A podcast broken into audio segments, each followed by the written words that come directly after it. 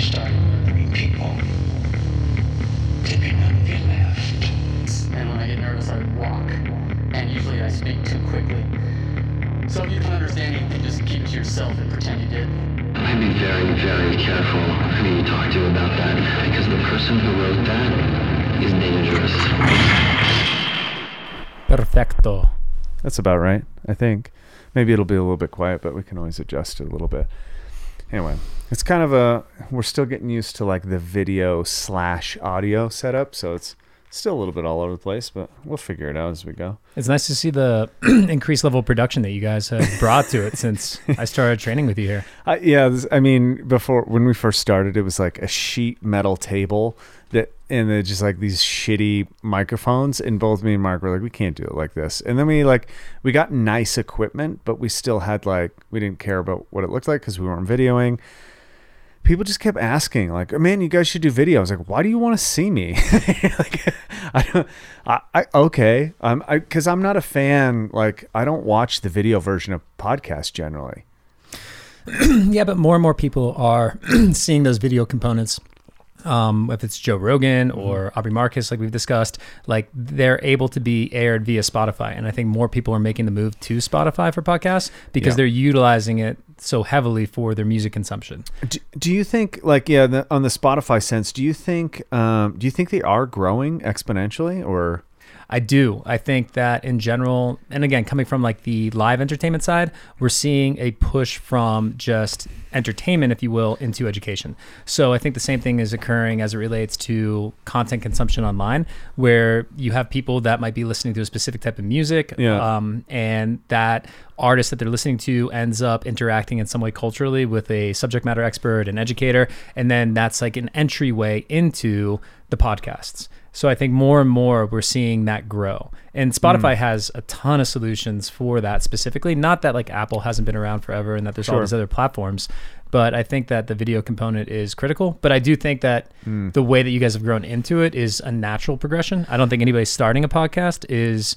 should be doing that. Like volume, Yeah. as I'm getting that going, I have no interest in putting video into it yet. yeah that's interesting. I should admit I do not have uh, a Spotify account. We talked about it. You still use SoundCloud, which is awesome. SoundCloud's well, great. I use SoundCloud sometimes. Uh, that's also garbage. Like right, it, it doesn't. Man, for a streaming service, they really they're they're just it's it hardly ever works.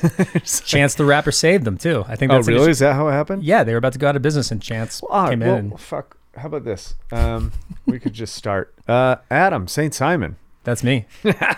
welcome to the nonprofit podcast. I'm honored to be here today. Uh, Mark took off early, otherwise he wanted to be here. He was gonna try to make it, but he had to go up to Montana today, so it's just me and you. Hey man, I'm happy to be here, and I'm sure Mark and I will have the opportunity to wrap at some we'll point. get you back on here at some point. Yeah, Um, you ha- are in a crazy fucking industry.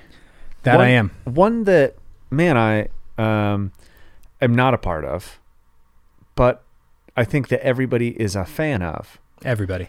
Right? I think that music is the coolest thing that we do culturally. I think that concerts and events um, really stand out as like the ultimate or pinnacle gathering point for so many people. Outside of sporting events, Yeah. I think music really leads the way in that regard. How? Yeah. Well, and sporting events are. What, what is it about music that is? Okay, let's go music first. Let's just like, why is music so important? Or, why do people? Here's a better one. why culturally do people pretend like music is only entertainment? I don't think that that's accurate at all. I think that more where music comes from was not originally uh, a source of entertainment. It was a source of community and connection. Right, like people sat around the fire, they drummed, they sang songs. It was a core component of culture and community. Yeah. I think that entertainment has always been something. I don't say always. I think that entertainment has it became something that we were able to do as we stopped worrying about survival. Right. All of a sudden, we were in the experiential economy. Right. And and that you know progressed as you know generations continue to evolve in terms of like what we were doing. But I think now, like, yes, there is entertainment. We want to be entertained. We want to be able to escape. Escapism is a big part of it. I really try to shy away from that in my own uh, professional stance of what I do. But I think more and more people are going back to the fact that music is medicine. More and more. Like it's sacred, it's medicine, it's a beautiful form of self-expression, it's Mm-hmm. art, and also it can be entertainment. I think it's important to discern between the two and to not Yeah. judge one or the other because it's you know it's all good stuff. I I think um, I think at the how I view it, and that's probably maybe it's not um, the normal. I think the last thing that it is is is entertainment. Um, in fact, if you're using it to distract yourself, like I, the perfect uh, if music is distracting you, it's probably like elevator music or or some music or whatever it ends up being, where you're just trying to fill the silence that you have a hard time dealing with. Um, but this is interesting. I, you mentioned like kind of the, the history of it. I I, th- I don't think we really know where it came from, right? Like there's lots of good guesses, but I think uh, I'm reading a book right now. It's like uh, you know purely human evolution, and it's kind of it, it's it's guessing a lot of stuff, um, but it's coming out like it sounds like fact. And this is how like most science is working these days. Which it's like it's a good guess. Uh, you know, they're going through you know different hominids, and then they finally get to why we would stand up, right? And like why would we to free up use of our hands? That's a good guess. And then uh, also efficiency to like go longer. Like we can now find food in uh, farther distances because walking is like you know 50% more efficient than being on all fours. But that also for you see other you know kind of apes and hominids do this kind of thing where they free up their upper body to play a tree like a bongo. Like i think you see apes do it all the time and you're like there's uh our mutual friend uh morwenna she's um studying this group that's a aboriginal group that does not talk. So they they believe that their voice is made for music right? Like music first. So they protect that uh, sacredly um, by not talking and only using their voice to sing to heal people and use it uh, for like real communication of emotion. And so the theory goes this like, kind of blew my mind is like before there was speech there was there was music like it should predate speech technically I mean, it had to have. yeah We had to be making sounds before we collectively agreed that certain sounds represent certain things. right And uh, you know, to speak to what you're just saying regarding Morwenna Mm-hmm. and what she's studying, I found it really interesting when I learned that a lot of Buddhist thought believes that anything that you say, any Mm-hmm. word or sound that we, you know, essentially put out into the world, echoes on for eternity. Yeah. So going back to the sacred nature of language of the voice, um, you know, I mean, again, we're we're talking about like really spiritual perspectives of all of this Mm-hmm. essentially, and I think that that's I think that there's truth in that, and I think also like going back to the entertainment versus um, I don't know, just like the the the root heart of what music can be artistically, soulfully, like that expression. That um, you know, there there are ways to dishonor essentially ourselves, culture at large. You know, through putting out you know low vibrational stuff. It really is vibration, right? In that regard, For sure. Yeah. This gets like, I mean, this whole this turns on all the skeptics. And I used to be one of them, like, oh, it's vibrational patterns. And it's about, if you've ever listened to Hicks comedy about, you know, he has that bit in the Tool song, like, we are all just vibrations. And I, it, you know, like, it's a drug induced thought, but it's actually like a universally induced thought that once you feel music or you have some form of synesthesia, um, this, this revelation where like, oh my God, like, what is it doing to me? Like, the sound is affecting me a certain way. And this is um, in my very recent learning music myself. Um, is interesting too. Uh, like, I don't consider myself a musician uh, consciously, right? Because that that puts me in a category. But realistically, I, I think if you use sound in any kind of way or format, you, you're a musician. You know, like I'm not gonna go perform for anybody in front of a live audience. Well, I'll, I'll play for my friends and shit because they don't. They'll tell me how bad I am and it'll be funny. But the the the weird part is that when you when you actually own it, when you a- own the fact that I can create music, it becomes like a very different appreciation of music. And and I think it, I think you're right that it makes it it kind of binds it to this spiritual aspect of living which is a kind of funny little like weird quip about uh, uh to back to that like uh music before like speech kind of deal uh i didn't know this but the the language in the the amazon quechin or quechin on, right? Quechuan, yeah, yeah. Um, that was first. So if you if you hear their words now, they have kind of translations for what it's a loose translation, but like shamu is like a protective word, and then you know they all kind of rhyme. Originally, I did, those weren't there were no word there was no translation. It was just an intent behind you making the sound and that was how communication hand, handled it right? And when you think about that like on the scale of how you use language to communicate um, i think about it all the time because sometimes i'm trying to say a word but people are taking my tone right? So the best way to put this is like if you ever talk to a child and the child needs a lesson but you're frustrated that they're not getting it and you're trying to explain in a frustrated tone, they will not hear what you say. They'll feel what you mean, which is frustrated. Oh, 100%. And we talk about this all the time as it relates to public speaking. It's not about what you say, it's how you say it. Yeah. And I think that, again, this goes back to the vibrational elements of what we're putting out there. You know, speaking to like the Icaros, which is where you're going with that mm. in terms of the Quechuan, I always found it really interesting because I still have never sat with an indigenous shaman. Mm-hmm. I've always sat with what I would call, you know, neo spiritual uh, groups or circles. We're right? going to get into America's Next Top Shaman. 100% getting into America's Next Top Shaman. I would not say that the groups that you and I have sat with are in that category. There's a lot of humility within that. But it's interesting. I always have wondered does listening to the Icaros, being in the space of that vibration, have the same effect if you don't understand the intention behind the words or the sounds wow. that are being shared. Like, does it make more sense for somebody from a Western background to hear music that they understand the intention behind based upon the language? Or is there just magic somewhat, you know, in the original intention from the original language. This is this is a fascinating subject, and I've been going kind of head first into it because, first of all, uh, so you know Sam. Mm-hmm.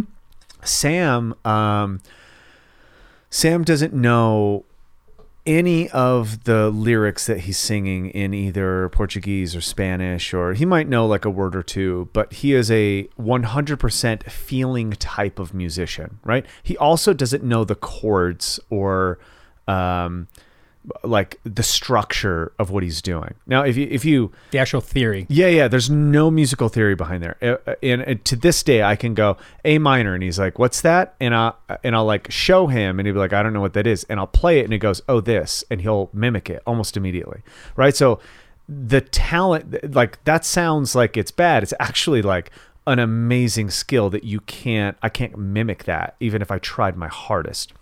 But he also doesn't know the words uh, that he's singing necessarily, but he can always get the inflection because he can hear it, right? So he can inflect the word cure or help or hope or whatever the root is pretty well.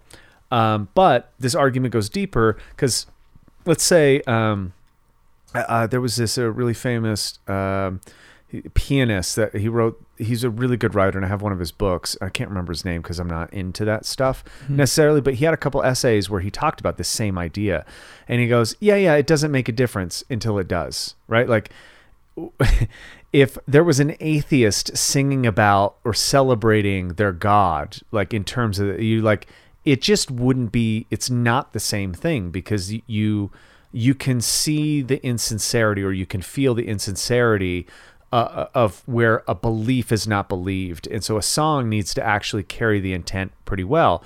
Um, that I'm I'm conflicted on it because I think it could go both ways. Um, but since we're in the weeds with it, I just think it's it's how okay. So how many artists would you be able to work with that didn't buy into their own music?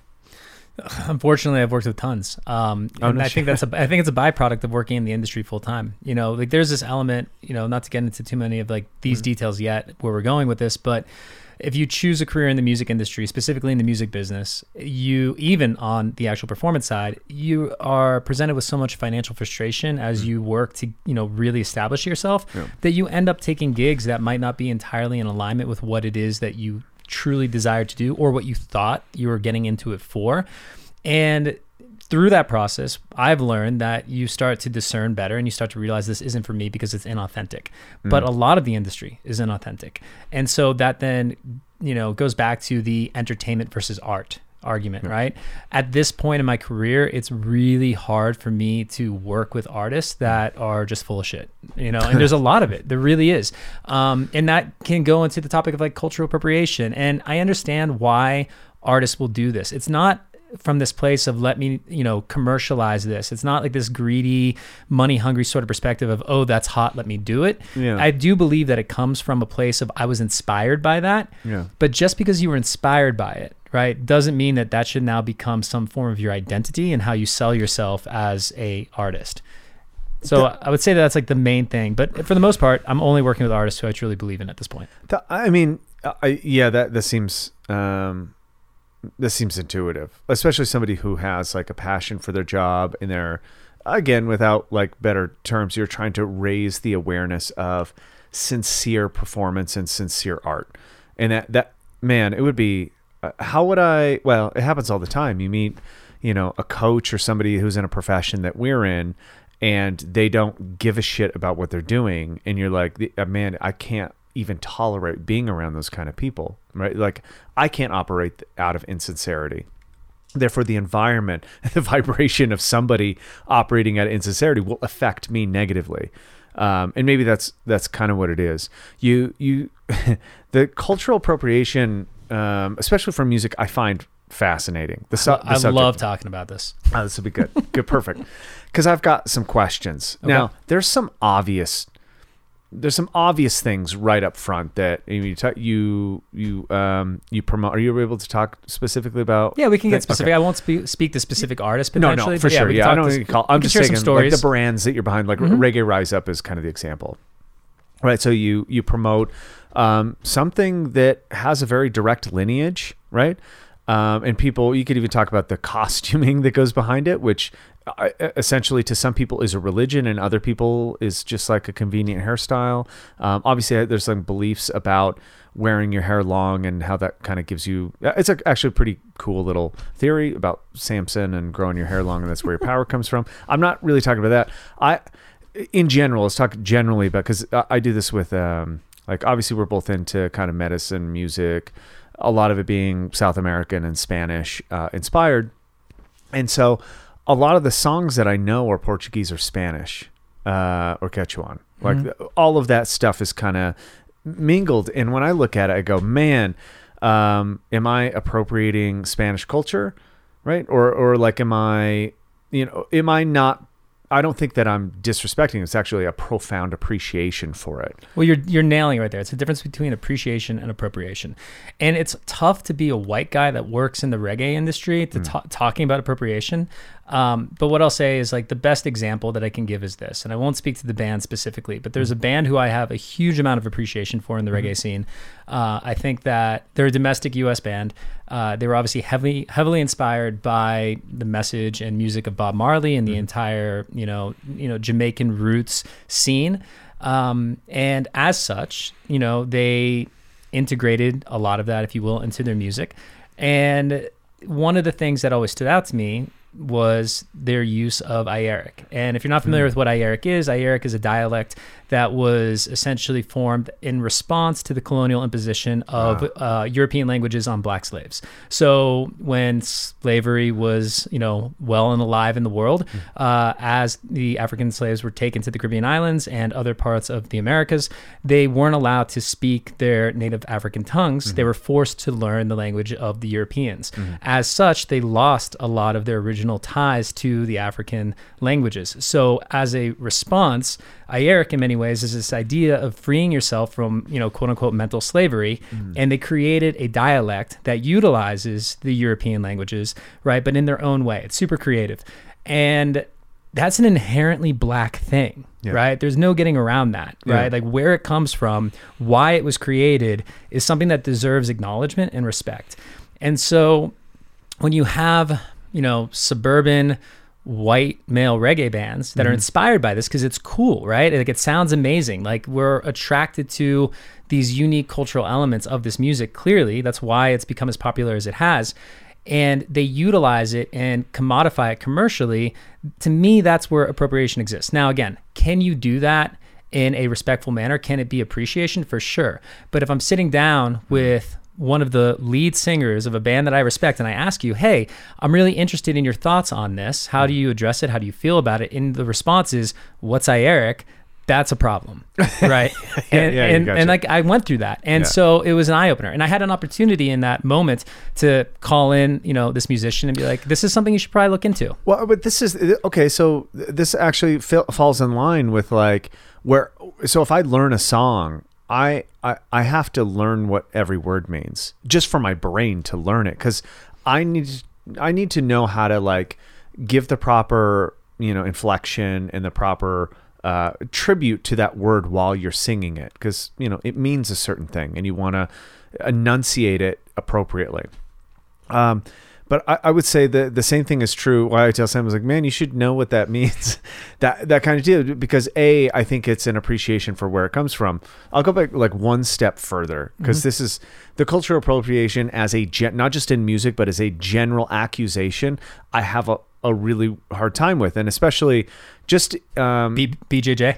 yeah, yeah. right, yeah. It's like, yeah, perfect example, right? It's Brazilian jiu-jitsu and you're like, "Cool. Is jiu-jitsu a Brazilian word?" you're like, "No, but they took it, the Gracies took it from, you know, whatever you can go back and do the whole family lineage and how they, you know, the the, the accusation is that the Japanese weren't actually using it for what they use it and the Gracies perfected it and there's some truth to that, right? They obviously made it popular, but really the Gracies what what they were genius about was not necessarily making it popular. Well, sorry, not making it refined, but bringing it to Southern California and attaching it to surf culture, mm-hmm. right? So it has this like very yo yo bro. It's like it has a very relaxed kind of reggae vibe to it, actually. Well, but beyond that, and let's jump on that for a 2nd Mm-hmm. is that the similarity here doesn't it the appropriation in itself is not identified just by taking something from another culture Mm-hmm. and then utilizing it yourself as somebody not from that culture. Mm-hmm. I think that a big contextual component is does the predominant culture, right? Mm-hmm. In this case, let's say white America, benefit from that in a way that diminishes or removes the potential benefit from the culture in which it came. Right. And that is true mm. for reggae right now. And I'll speak to this real quick and we can go back to the BJJ example and mm-hmm. maybe there's a parallel. But ticket sales across the industry in the United mm-hmm. States are exponentially higher for white American reggae bands such as Slightly mm. Stupid, Rebelution, Soja, all of these artists. And again, like their music's great. I'm not I'm not hating on that whatsoever. Yeah. But to look at that in comparison to the Jamaican artists right now that are, are producing incredible music, uh, Chronixx, Protoje, Kabaka Pyramid, Koffee, they're not selling the same number of tickets, not even close within these same markets in the US. And so to me, that's really where you know the implications of cultural appropriation become more predominant and it's something that is definitely being uh, registered within the scene Yeah. you know as it relates to being a talent buyer or a festival producer like these considerations are real and Yeah. they're they're being addressed i'm not sure if that relates with bjj whether the gracies really capitalized on that in a way that was at the expense of uh I don't know. Um, you know, I don't, it's not coaches. I guess like uh, senseis, senseis Uh, from uh, professors. professors. Yeah, yeah, yeah. You know, from you know Japan in that case, right? Yeah, this is. Uh, I mean, this is. This is. It gets. It gets kind of wild because there are parallels there. Um, I would say that the Gracies trying to own the domain is the biggest problem, right? Because there's lots of arguments about what is traditional. And then uh, again this comes back to like the root the root of culture. Cul- is evolving all the time. And that's what i think it's not culture is not a thing. It's an organism right? It's it's basically the reflection of what we are as a reflection of how we're developing and, and morphing our society. So it's constantly evolving. You can look at it like go back 20 years ago, right? You were alive, I was alive, I was a kid. There was far more tolerable racism everywhere. Like I and, and it's like it's palpable, right? When you think back to like some of the conversations I've been in and you're like, man, we would have been canceled for that for sure, but it, and whether it was a joke or not is irrelevant. It was just the culture was more uh, abundantly racist than than um, than it is now. And if you went back before that, you took a generation before us, it would be a multiple of that. And you went a generation before that,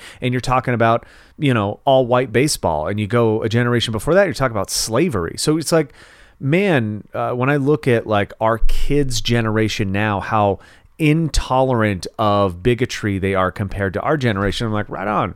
It's morphing. It's changing. That's how it should be. Um, you, you should improve the quality with which uh, people interact with each other. Now, a lot of those problems will be like, you know, there's a globalist argument. There's a there's this um, uh, homogenization of culture, which is also a problem. But if you go back far enough, like you know, let's say we're looking at um, I don't know Mexican food, right? Because this is the big. I know there's just a Biden slip up where they refer to Mexican people as tacos or something. I don't know. I don't know what the actual thing was, but Biden said this. uh, his wife, I think, Okay. I think was the first lady that that uh, compared um, the beautiful diversification of Mexican culture as a taco or something.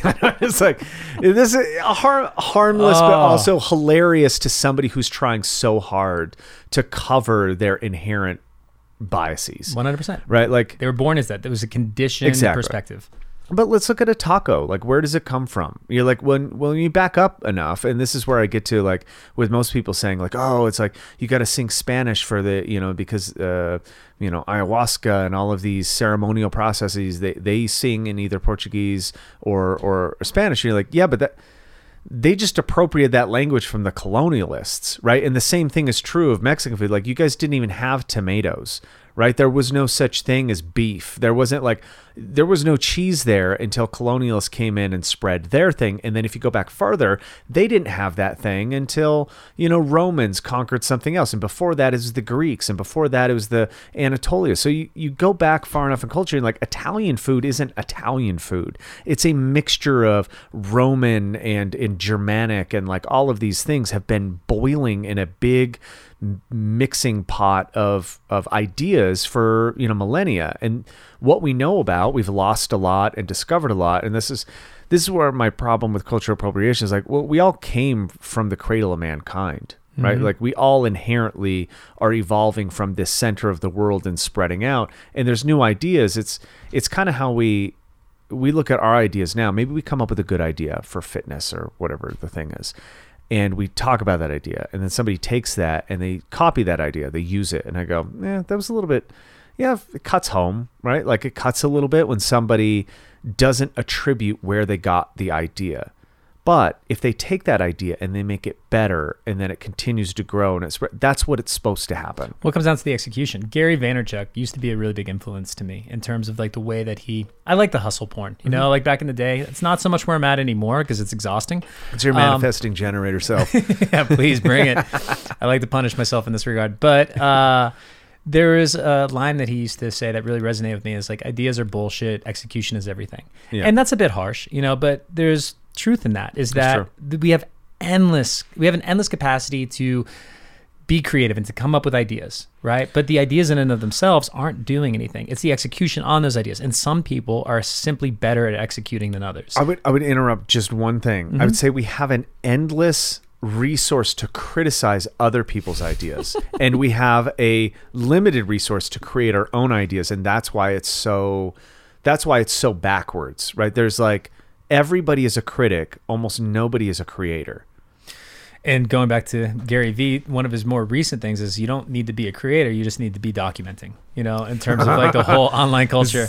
And I mean, there's there's some truth to that. I I, I love the idea of documentation. I love photography. I love mm-hmm. videography. I love looking back at um, you know the, the various generations of music specifically. I'm mm-hmm. super fascinated by the history of music and live entertainment. And without those documenters, we wouldn't have that education in front of us essentially. So I'm ba- mm. I'm, I'm appreciative of that, but I also believe wholeheartedly that what we're here to do is to be as close to the emergent at any given time as possible, and to be part of that emerging culture, right? And this goes back to the cultural con- concept here, um, is to not ident- overly identify with any one thing, right? And that's a really unique thing, especially for, if we're bringing it back full circle into like arts and entertainment, and we're commodifying this. We're making a living doing this. We're being able to like you know, make it work financially to continue to fuel the machine that brings this to more and more people, you almost have to, you know, put yourself in a category at some point or another, even if it's an album cycle or a tour or whatever it is,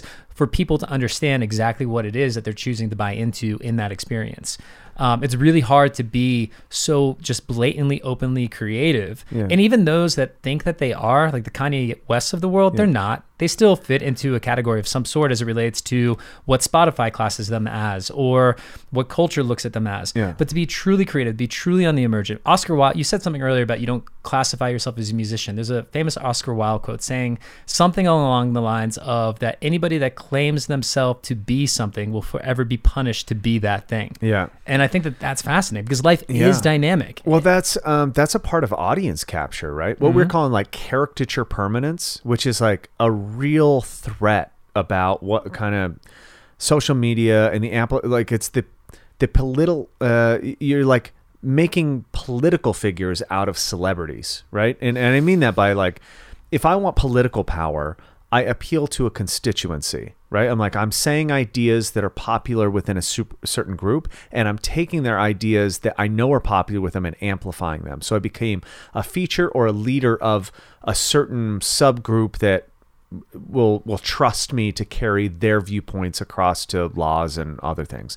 That's political power, and that's that's been true um, of demo- democratic states for kind of all time. And now we have kind of like now because there's so many platforms for people um, they subconsciously are kind of appealing to the audience that captures them that goes oh you did that funny thing do that again and then they become known for this thing. No and you see this all the time. It's like you follow a musician or somebody right? And they make a political statement. Somebody's like stay in your lane bro. Like we just want to hear the music. Shut the fuck up. And you go all of these like everybody is a person and they all have an inherent right to actually comment on the world that they live in. That's a if you don't believe in that fact you should not be living in society right? Like everybody has an experience. Now they're not all equally important opinions but if they're not then you just ignore it it's not it's not somebody's job to shut up so you feel comfortable that should never be the thing Absolutely not. And I think that this goes back to the over identification of things. You know, people mm. want to feel comfortable in some way or another. And I think that that's where that response that you're speaking mm-hmm. to comes from. Um, I haven't watched the whole thing yet, but I, I did get to meet Aaron Rodgers at Arcadia because Aubrey invited him out and he just was on Aubrey's podcast. I don't know if you checked this out or not, but he really speaks to that as it relates to being kind of one of the first major professional athletes that came Yep. out and said, Hey, I, ayahuasca changed my entire perception Oh, of humanity and life. But he speaks to this fact that uh, he essentially felt as though there was this expectation to be a certain thing culturally. Yeah. Right. And Yeah. he was more dynamic than that. And that's everybody. You know, everybody can relate to that in some way or another. And the bigger you get as it relates to being a public persona, Mm-hmm. the more feedback you have, especially with these crazy quick feedback loops that we've Yeah. created in culture, where all of a sudden you're now questioning because some sort of contingent out there is just shitting on you Yeah. as it relates to you just being an authentic individual. So, th- and this is the hard part about being an authentic individual is being aware of where the traps are. And then also, and this is kind of where it leads back, maybe it kind of circles around to the first idea of appropriation, because you see like hyper creatives like Kanye or somebody, somebody that just can produce material on demand, which is very impressive. Um, and they they slightly shift. I'm not like the biggest Kanye fan, but I do appreciate that he's talented. Like he He is a genius in many ways creatively. yeah, and I would say like uh, uh, there's other rappers that I think are you know up there uh, that that I think people would say no, like he's the best, but I, I I just appreciate the style, but I do appreciate the skill, and I would even say like uh, one profound thing watching like Taylor Swift documentary, how absolutely impressive it is of how talented she is, but in the same sense just talented in a one narrow margin towards an audience that expects certain things from her right they want this and anything outside of the box is kind of like frowned upon and i think artists run into it's typecasting for an actor it's um, the genre you're not allowed to break out of the genre who's the uh, sigil um, is it sigil uh, Sturgill Simpson? yeah yeah yeah, yeah. Oh. man does he break Turtles all the way down. yeah, dude, does he break all of the rules? And not honestly in my favorite way. Like a lot of his music doesn't resonate, but when he does get something that resonates, I man, I can't listen to the whole thing, but I'll find one piece that I like, and I'm like, man, I'm so glad he's jumping around. But is there a danger, you know, in trying to be so creative you keep appropriating? And that that's what I think like sampling and rap became such a problem just because you think that it's hyper creativity but really it's just absorb it's, they're taking in so much content that their output just is a reflection of that it's almost a different kind of audience capture And Does I that mean, in an even greater perspective, how are we determining what success really is? The industry Yeah. will determine success from Sales, a yeah. financial perspective. Yeah. But that's obviously not the only way to determine it. And I think as it relates to art, Mm-hmm. if it really is art and not just entertainment, is are you impacting people in a way that makes them feel something? And there's not a quantitative measurement of that outcome, right? Yeah. And I think that it's challenging. And you look at some incredible musicians out there or artists out there that really were in that creative flow and constantly changing genres or styles. And as a result of that, they didn't get a big enough of a fan base necessarily to like power through and become a pop culture Yeah. sensation that maybe they deserved because they were at that creative level. Um, the industry is really formatted in a way for public consumption. Um, Oh, yeah. And the good news, I think, with that is is that as it relates to the DSPs like Spotify, Mm-hmm. even though Spotify is horrible at paying artists, For sure, right? yeah. What's amazing about it is is that never before Spotify was there the ability for any artist to record and to distribute the music to the entire world at literally close to no cost to them in comparison to the old model of the record industry. And Yeah. that's amazing. And people forget about that. I remember in 2010, I saw the statistic that said 32% of the world was connected to the internet. And by 2020, 67% of the world was supposed to be connected to the Yeah. internet. And we've surpassed that. And Yeah, yeah, like in 2000, or something. 2010, I was like, man, imagine how amazing that's going to be for the world. Think about all the value that's going to be extracted from that. We can, you know, overthrow corrupt governments. We can educate people on things. And, you know, maybe we've succeeded in some aspects of that, but it really didn't really go to the direction that I was hopeful for. Yeah, it's Um, like what would what would we we ended up doing? We corrupted, overthrown governments. Yeah, Like, is that, exactly. Like what did we do? 20% of Google search, searches are pornography related.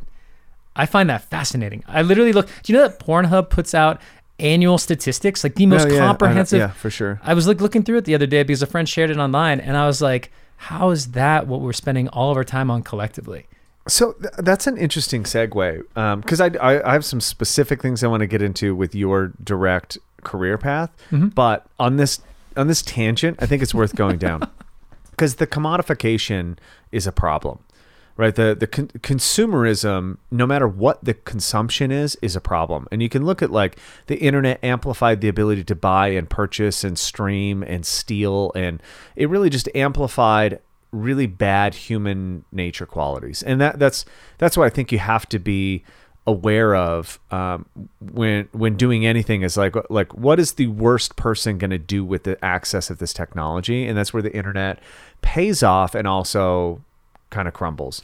Uh, which i think we're seeing because one of the hardest things for me to do is like to buy music through a service like apple or amazon or something like this um because i know the artist doesn't get it right like uh, what how uh, if i let's say there's a successful artist on apple and i buy their album or whatever on apple so say it's 10 bucks because i think that's the I want to say that on an actual purchase, the artist is making about thirty percent okay for a actual purchase through one of the DSPs. But when you look at the streaming sales, Mm-hmm. right, and not even sales at this point, like what artists are getting from uh, streams, a million plays on Spotify equates to about three thousand dollars, right? and that's pretty crazy, right? And so now, nuts. if you're an artist that has really built themselves up and has the proper team and representation behind you, like some of the big artists out there are seeing hundreds of millions of Yeah. plays, if not billions of plays on some of their songs, and so they're making real money at that point. But they also have massive overhead that gets paid out as a part of that. Sure. The um, I love talking about creative commodification. By the way, I think that like emergent culture, creative mo- commodification, and like this spirit of rock and roll are like my three topics I always come back to within Mm-hmm. the industry. But when it comes to creative commodification, the artists are making their money through live performance Yeah. and merchandise T-shirt sales. sales, yeah. In merchandise sales, like they're they have to give up a part of that as well. Yeah. You know, like the average promoter or venue split is usually 80 20, and then the artist is still paying for the cost of goods sold on that. So there is a difference, though, if you're a fan and you want to support an artist. Mm-hmm. I think that vinyl is a unique way to do it. It's a very collector's really? way to do it. But the artists are seeing a significant amount of uh, revenue from vinyl these days. There's been a massive resurgence because it costs more, right, to buy Yeah. a piece of vinyl. And, analog. And and the split point on hard merch, so CDs, vinyl, anything that's not soft apparel, the split point is more in the artist's favor across the entire industry than in soft apparel. So there's more money being made by the artist in that regard. So that's a really cool way to support artists if you are a collector. The downside is, and I fall into this category, is that I'm not a collector, right? I don't want or feel that I need ownership of things Yeah. necessarily. Maybe a few things that make me feel good about life. Like I just bought the bike and I'm stoked on that. Like that's, you know, and again, like there's a sense of freedom and adventure that comes with that, you know, mm-hmm. purchase, right? But when it comes to music, I love the idea of just having access, you know, Yeah. and that's a challenging aspect because I think more and more, ideally, if we lived in a perfect society in some Yeah. ways, I think that all we really need is access. We don't need an entire garage filled with tools Right. because we don't need to always be repairing things unless we're a mechanic or a carpenter. Oh, yeah. But if you're just fixing something in your house, all you need is just to borrow the drill. Yeah, yeah. Right. And I think that music is similar in that way, unless you are a collector or you are a DJ and you're playing that music out on a consistent basis. Yeah, that, man, what a rough subject because you so quickly get into like the roots of Marxism and non-property ownership. you like it, it could bleed down, but I agree with you. Like, I mean, I, I don't want to own a lot, and um, only because I know that behavior is amplified through everything that you do. You start consuming, and you start consuming everything too much in every degree. And music is one of those things that I've had to calm down about because I used to just consume music, right? I would just like listen to it all the time, replay, okay, play the album, and I was listening to music all the time. And I lost a lot of appreciation for it because it's just like, when's the next good album? Or I'm tired of that. Or like this. It, and it's like, man, I, that does a disservice, not not just to the artist because who gives a fuck honestly but because i don't know them but it does a disservice to the the uh, again the the sacred form of whatever you're consuming and I, this is what i've landed on speaking of you know pornhub and all of these other um, Bringing it back. yeah, yeah, for sure. Because um, a there's categories that pro- that make life proliferate, right? That, like for all time, they're the important things, right? Um, food is one of them. Um, sex is the other one. And I would say community or celebration, which is very tightly linked to music, is the other one. Like you need you need these things in order to survive as a human being. That's just the basics. And I think whenever you commodify anything that is of that sort of sacred nature, you run into a real problem where you like where you take something sacred and sell it, it becomes profane and it loses its ability to have power a little bit. And if you, so, if you look at the Pornhub thing, is really interesting um, because if you look at how fucking disgusting Americans eat like, right? Like it is perverse, right? It, it's like it's one of the worst things that I can see is that when I drive past the In-N-Out Burger on my way home, there will be a line all day for 24 hours a day for people just loading up. Like it's a non-stop. Let me get as let me gorge on this food. On nutrient deficient fast food. T- Filled 100%. with garbage. Vegetable oils, Yeah. seed oils. Yeah. terrible like the lowest quality and and the commodification there is like let's make as much money off of these people and let actually even worse let's flavor and design this food so people actually overeat it so they're actually in a worse spot for buying it and you're like okay that's you can see that that started to happen with fast food restaurants and the industrialization of food.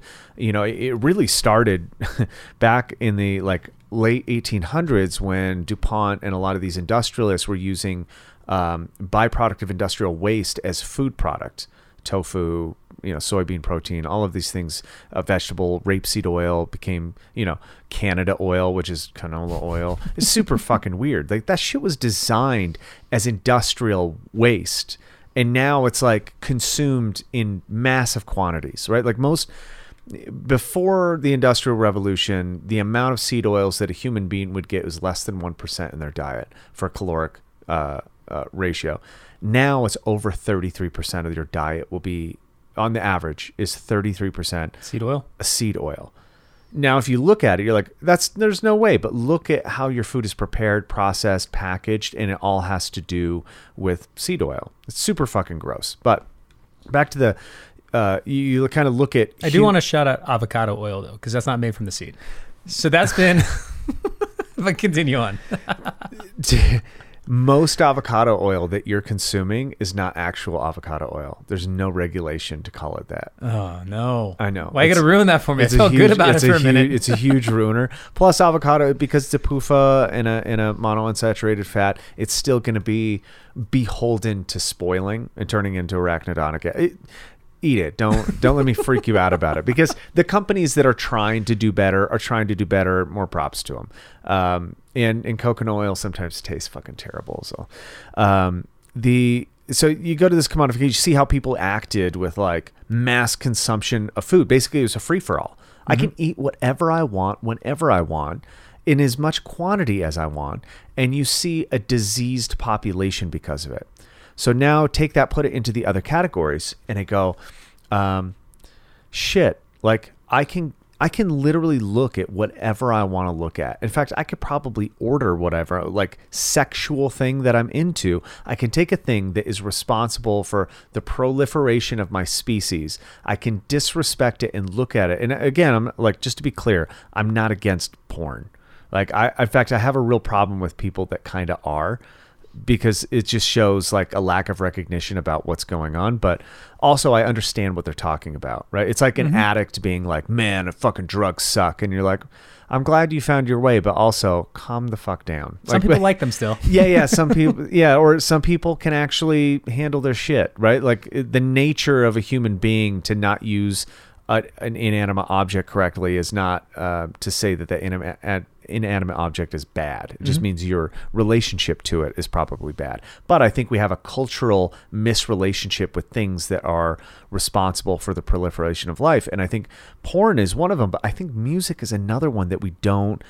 I don't think we look at it correctly sometimes. Like as a way that people use it for mind control, you know, to jump into the conspiracy. But you start going to political rallies, they play certain types of music chorded in certain variations that really make the people do certain things, right? we, They- we use music all the time within our workouts, right? Mm-hmm. Like, and there, Oh, yeah. I don't remember the specifics of the study, but I remember being something along the lines of that you are X amount potentially more receptive to like the frequencies of music, Mm-hmm. right? And what you're listening to while you're engaged in intense physical Mm-hmm. expression, right? And so that then has an impact on you. I used to listen to like really heavy gangster rap Yeah. while lifting weights when I was younger. Yeah. And it was motivating, right? But then when I read the study and I was like, all right, well, maybe that's not the healthiest thing. What if I start listening to podcasts while I'm working out? Now, granted, it's not really the same, right? There's like a lack of enjoyment that comes with that. Uh-huh. I, I wouldn't put it on a podcast while I was having sex,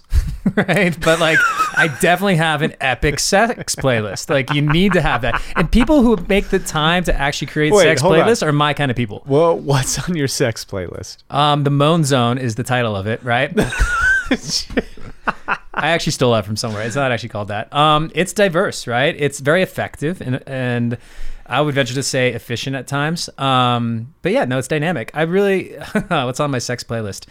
A lot of really soulful stuff. I would say that that would be the core of it. Okay. Right? Different tempos, different BPMs. Um, yeah. you you want to create Yeah, like yeah. an arc here, right? So, um, but no, I do think that there's uh, to just speak to what you're saying in terms of like us essentially degrading these various elements that give us life. Um, I would expand beyond that. Have you read uh, Recapture the Rapture yet? We talked about that. Jamie Yeah, Wheal's most recent book. yet, yeah. He talks about the five things that we as humans have in our control to affect our state of mind, right? Mm-hmm. So he talks basically sex, drugs, rock and roll, so sexuality, pharmacology, and music, and then he goes into Mm. breath and movement. So those five things, right, I think resonate with where you're going with this. It doesn't really speak to nutrition at all, but I Yeah. think that's a component that could, you know, should go into that category. Yeah. Um, and hydration, water, you know, like these are the main things. And so I agree with you completely that there is a bastardization that has existed for a while now. And I want to say that it's kind of always been there. Yeah. And maybe like the, the, frame of reference or where we define that to be has shifted culturally based upon like our agreed upon norms right? Like punk rock back in the day right was looked at as like this really you know um aggressive lowbrow sort of music. But when you look at like what it came from contextually it was a response Yeah. to everything being really formal to just being complacent to all these things. And now we look at it with like this you know hindsight version of respect and reverence of being like man that was awesome what they were doing at the time so you know i think that that can exist in all of these categories um, when it comes to pornography i think that the main thing is much like food is desensitization and you're only harming yourself if if you can't handle it I, I yeah, I, I think you kind of nailed it there. I, I think it. i- I think there's an appre- again. You can like look at pornography, and and not be sucked into a world of consumerism, right? Like it, there can be this. I don't. Know, there can be an appreciation for what's going on. Like I will always have the most respect for people that can actually do a, a career like that. Like you're you're essentially asking for like a death sentence, right? Like th- this is like the end of you're not going to ever do anything else uh, once you enter into this mode, which is why it's potentially dangerous and we should educate people about the like downsides of it, but also music is kind of the same right like once you enter into the commodification of music there there's a certain lifestyle that goes with it and i think we've seen plenty of examples of that going south and you've probably experienced It's brutal. It's no, there's a reason why rock stars die young. This industry. So one of my mentors within the music industry, um, I'll, I'll speak to him. His name's Tim Cook. He's an incredible artist manager. Um, he represents Parangi, Yaima, Beautiful Chorus. Now he came up with a band called POD back in the day. They're Oh, like yeah. a Christian like rap core metal band. He's worked with tons of artists. He's Yeah. worked on soundtracks, um, but he's been in the game for a long time. And I remember just kind of seeking his advice at one point regarding some artist management stuff. And he's really seen the work that I've been trying to do with like these independently produced and promoted tours. And he's like, You're onto something with this. He's like, But I'm going to give you the same advice I give every single artist I work with. He's like, Your chances of failure in this industry are so exponentially higher than your chances of success. And it's all yours to fuck up.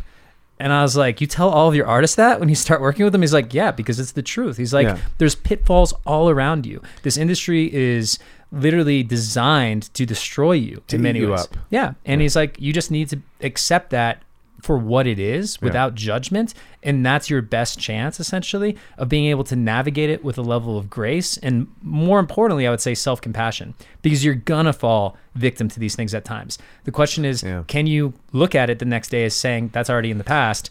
I'm back in the moment now. What's the next thing? I mean, Mark told me something very similar about. Um, Uh, he said it was just like I, I can't remember what I was doing, but I was talking about something having to do with like, oh yeah, I'm gonna do this and then buy this car. Like you know, we're looking at, and he was like, man, you got to beware of the trappings of success.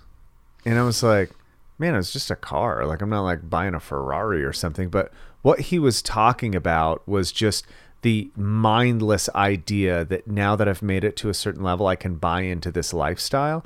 Because he was right. Like all of this shit is temporary, right? And if you buy into a certain level, you're kind of stuck there. And I think what you're speaking to is kind of the same thing. If I get trapped into the, you know, people, if I was a musician um, that was, you know, popular or successful in the in regards to like record sales, it's so easy to get pulled in and to be changed uh, because people are appreciating you, and then you need to do certain things, and it's you're buying your way into kind of a trap. Um, I- I think, man, not very many people want to warn about the world. Like, hey, the the world is kind of fucked up. And although you can do it, I, there's successful people in every industry that have managed to stay away from the pitfalls of that industry, and that that's a that is a huge feature of like human will and determination and also a very steep learning curve i think for most people like it was very hard for me well I, actually uh, it wasn't hard for me it was actually because I, I say it's hard but it was actually like the natural thing is to reject celebrityism right? To like go work with celebrities and like think that I wanted to be around them. Um, what was hard about it was the idea that my career is uh, like my job and my income and my well-being is attached to me making sure that I make more friends and influence people so that I can continue to have jobs and get paid from these things. So you're like running in a circle. Everybody's like bowing down to these people, and I kind of rejected it off the hand of like I'm not good at that. I'm very like a naysayer. Like Michael, do this, and I'm like I'm going to do the opposite. It makes you better. And I'd say that that's probably one of the most important things for anybody in the music industry mm. to have as a quality. At first, we all go into it, I think, with some level of like, you know, bright eyed mm. attraction towards like, man, I get to work with this rock star. Yeah. But when you get to know these people Yeah. at a certain period of time, like a lot of them are assholes, right? Sure. Like they have literally reinforced like their neurotices through their hospitality riders. Yeah. I pulled one from Jason Silva. He talks about that in a podcast he did. Um, but that's fascinating, right? Like Yeah. I'm so uptight about what I need that I can't just be flexible and work with what's available to me in this moment. Um, so you're dealing with like these reinforced egos a lot of times when you're talking about like the highest level of rock Yeah. star or you know pop star, whatever it is. Um, and then beyond that, it's like at a certain point you realize that they're just another human. And more than anything, one of the biggest things as it relates to this as well is that the value, the real value that exists in working with these individuals, these celebrities, if you will, is not in working with them. It's the people that you meet along the way Yeah. that are part of their team, right? Um, I really experienced that with Aubrey and his team. Um, I would say that a number of the like the larger artists that I've worked with, I've had that experience. Um, I'm way closer with people that I was essentially in the trenches with, For sure. than with the artists themselves, and that makes total sense, Yeah. right? So the quicker you can get to that point of like disillusionment, I guess, Yeah. you know, and just really kind of like bring people back to like a level playing field and remember hey this is just another human being and to just stay in i don't want to say stay in your lane but like stay true to what it is that you know you're there to do or why you're there to do it mm-hmm. you have such a leg up on everybody else i would say that like you had mentioned the people that get through whatever industry it is without falling into the pitfalls. I'm mm-hmm. more interested in people that fell into the pitfalls and pulled themselves out Yeah. because like they learned the lessons like they're like that was their battle like they earned those stripes and as a result they're in a better position of leadership to help others move through that Uh, there's definitely like a direct experience thing that works. I also see like when you say like a, you know maybe the maybe the celebrity, maybe the person that's put on a pedestal will be kind of an asshole. I think most of the time now that I've met plenty of them, most of the time they're not necessarily assholes or if they're acting like an asshole, it's because they also realize that they're only human. And that like that drives them crazy because a lot of people have this idea they celebritize themselves. Like most of the damage is going to come from them um, putting themselves on a pedestal. Creating the pressure yeah exactly themselves. and, th- and that's where like man a lot of bad shit can happen if you put yourself on a, on a pedestal in any industry. Like no matter what you're a part of it just is part of it. Um, now that we're deep into it how do you how do you describe your profession and like how did you get into it and how to like now what are you doing That's a really tough question to answer these days. Um, jack of all trades, master of self is one that I've used for a long time, right? Uh, jackass of all trades occasionally. um, so I am an event industry professional at this point. Um, I've worn so many hats. I've been in this industry full time now for 14 years. Um, starting where I got into it, I grew up in Florida and living in Florida is a hospitality based state. You know, I worked in food and beverage, waited tables, bartended. Um, I ended up working at this nightclub in downtown St. Pete called Vintage Ultra Lounge. And it was like a male version of Coyote Ugly. All male bartenders, excessive amounts of partying, really good times, made great tips at a young age in my early 20s. But the back door of the club led to the backstage of a 2,000 person standing room only concert venue called Jannus Landing at the time. And I grew up in St. Pete, Florida. So I went to that venue when I was like 11, 12, 13 years old. My first concert was Prince when I was Oh, no 11. shit. and I got lucky with that one. Pa- My parents had great taste in music. Um, that was at like a major arena. But then my second concert was Jimmy Cliff at this venue. So I gone to concerts as a kid at this venue. I always had like this deep appreciation for what I call like the beating heart of downtown St. Pete.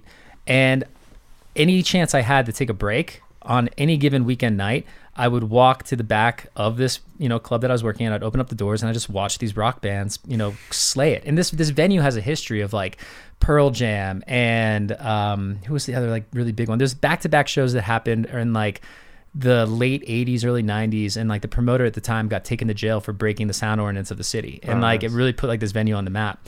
But incredible venue. Anyways the story goes on that i end up working at that venue uh under a rebrand as a bartender um, within a couple months i asked for a shot to start throwing shows at the venue on off nights and i turned out to be really good at it. And i brought in thousands of people through the door of this venue when it was like otherwise busy nights. We had this thing called first friday so there was huge traffic downtown. I was like let's put local bands that have skills up on stage. So then i really quickly got into this role of being like a a&r sort of you know rep in terms of while it wasn't like artist repertoire i was finding talent to be able to book on stage. So local promoter. Um, that led to me doing or being a part of about 500 shows in about three years at a very iconic venue in florida. Um, moving forward in the conversation, like that's where I learned promotion at the core. Um, a friend of mine died um, from a cocaine overdose uh, that was a part of that venue. And uh, I kind of took stock of what was going on around me and I saw the trajectory that I was on. I was not acting any more healthy at that point in my career. Yeah. Uh, and I quit literally on the spot. I was like, I need to make a change. And I moved to St. Augustine, Florida at that point, um, which wasn't that far away, but I love that city. And I thought I was going to get out of the industry. I thought I was going to go back to food and beverage. I was like, you know, I don't see that being like the trajectory for me. But within months of being in St. Augustine, this new venue opened up. And I quickly found myself interested in working with them. And right away, I got a job doing the same thing I was doing at a little bit more intimate of a venue. Um, really fulfilling experience. I was called the Standard while it was there. Um, and that's really where I got into festivals, right? So I remember learning about Envision Festival in Costa Rica. And Envision Festival, uh, if you're not familiar, is like Burning Man in the, in the jungle, but for Yeah. like 10,000 people. I went there and it was, you know, my first quote unquote burn experience. It was being around more open minded, you know, uh, culturally emergent, creative, beautiful, eccentric human beings. And many people who I found had a similar experience that I had had at Jannus, which was I was kind of tired of like the stereotypical sex, drugs, and rock and roll cliche, and I wanted something more from it. And uh, I found community. And so that then led to a number of different opportunities from continuing on at the standard. Um, I got a opportunity to go to Asheville, North Carolina and be a part of a couple different venue openings. Um, I started working with the band Rising Appalachia for three years. Um, I was their marketing coordinator and tour publicist. Um, while that was going on, I had the opportunity to work remotely. So I moved down to Costa Rica, continued to work with Envision for four years. I was with the marketing department with Justin Brothers, who was one of the original founders. Um, long story short, it's kind of like the length of it. Um, I get, I reach out to Vaughn Carrick, who is a Utah-based uh, uh, promotion and production company owner, Live Nite Events. Uh, he was throwing a festival in Florida at the time, Reggae Rise Up. I reached out cold. I was like, "Hey, you're producing this festival in the city that I kind of came up in. You know, I'm partners in some different entertainment operations down there. I'd love the opportunity to work with you." Um, I sold myself really hard. He ended up saying, "Sure, come on and do this," and it was a great relationship. Like from the start, like everything felt really in alignment. Um, I was super excited to work in a genre that I had a lot of respect for at the time, reggae. Again, still have a lot of respect and reverence for it, but after you know a decade plus of being in the scene, my my interests have shifted a bit. They've evolved. Yeah. Um, uh, about a year after the first show of us working together in Florida, maybe a year and a half, Vaughn invited me out here to Utah to basically take over media direction, which is what I do for the festivals at large for a festival property here called Bonanza Campout. I came out here. This was in the summer of 2017, Wow. and um, we did the festival. Vaughn was like, "You should stay for Reggae Rise Up Utah," which was like five weeks later. I was like, "I'm into this." I was living in a house at a time with like three other music industry professionals that are, you know, doing really cool things in Salt Lake City. So I was like, this feels more intellectually stimulating. You know, this is different than me just getting stoned, drinking rum, and surfing every day while working from my computer in Costa Rica. Um, I was like, yeah, I'll do it. Two weeks into that stay, everything I owned in Costa Rica got stolen. My car, 10 grand in surf equipment, all of my belongings. I literally came here with a duffel bag and a backpack. And I kind of had to take stock for a second. I was like, what, is, what am I going to do? I was planning on going back. And so it was one of those moments where you hear the joke like, "Well, I live here now," you know. Yeah, it's yeah. like, "Well, I guess I live here now." um, but I really fell in love with the space really quickly, and so I started working with uh, Vaughn and Live Nite Events in partnership on a lot of different projects. Um, and at this point, you know, again, that's kind of like where I come from in the music industry and how I got to this point. I started doing a little bit of everything. You know, like over the 14 years that I've been in it, I went through a lot of financial frustration, as I spoke to earlier. Yeah. And so when you go through that and you're committed to just doing this and this is it, you're not Yeah. like waiting tables anymore on the side. You don't have some other backup gig. Right. You know, you're fully in it. You're like, okay, well, maybe this gig opportunity that I just found or came my way isn't exactly what I was doing, Mm-hmm. but it's close enough and I can pull it off. Sure, I'll take it. And so all of a sudden, you kind of like become like a restaurant general manager in that you now know a little bit about all these various Everything, yeah. positions. And that's super important to be able to be in a position of directing others in large scale projects such as festivals or tours. Yeah. And so where that's led me to now, the main projects that I'm involved in, there's the monthly event that I host here in Salt Lake called Syndicate, which is like a monthly celebration of and platform for creative expression, community connection within like the burner culture. Um, and that's been going on for three years now. Uh, along with touring operations with a lot of artists that are in the medicine scene, as we spoke to. So East Forest, Porangui, worked with Yaima on something recently, um, and I'm venturing out to do more of that. And then festival production, you know, what I just did with Aubrey Marcus and the Arcadia Festival, along with working on any project that Vaughn and Live Nite Events brings me onto for, you know, again, like running a specific role within these greater teams. Yeah. So it's a lot of different stuff. I wear a lot of different hats.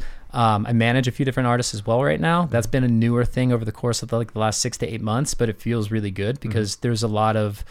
I have a platform that I'm able to, you know, plug these artists into essentially, or a network that I can plug these artists into that help cultivates their exposure, their career, and uh, yeah, I mean, I just I am this. Like I have no backup plan. There's no plan B. Like I will be doing this until the day I die, and I hope that that's down the road and not like the cliche youthful death that a lot of people experience in this industry.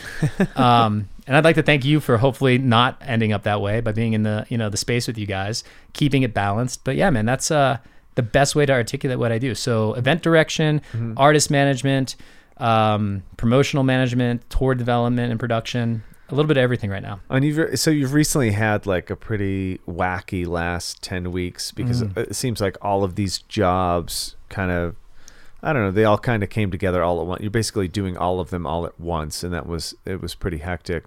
Do you? It, it, I mean, is it sustain? Is this kind of line of work sustainable? f- From that aspect, like if you were just doing this all the if you had to do the last ten weeks over and over and over again, repeti- like repetitively, how long would it last? I have I, I can't speak to how long it would last, but I continue to reference um, what I learned from you regarding endurance throughout this mm-hmm. entire process, and I'll speak to that real quick. So I love the I love the podcast that you talk about endurance. You talk about like the three stages of endurance. So mm-hmm. like spite, curiosity, love, mm-hmm. right? And I love this. So therefore, I know that I have it in me to outsuffer my competition. Right. This is a very competitive industry. Like in many ways, I would say that this industry, in terms of its competitive nature, would compare to like sports in some way or another. Right. Like you are up against other people for gigs and opportunities every single day. Um, and so, given the fact that I love it, I know I have it in myself to endure.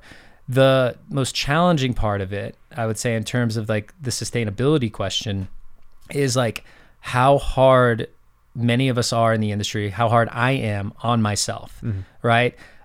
I it was so me- the last 10 weeks have been incredibly messy and I don't like being that way. Yeah. Right? It's kind of like being in a, you know, a 40 to 60 minute effort in the space with you mm-hmm. and watching my form go to shit in the process of me literally pressing like my physical edge.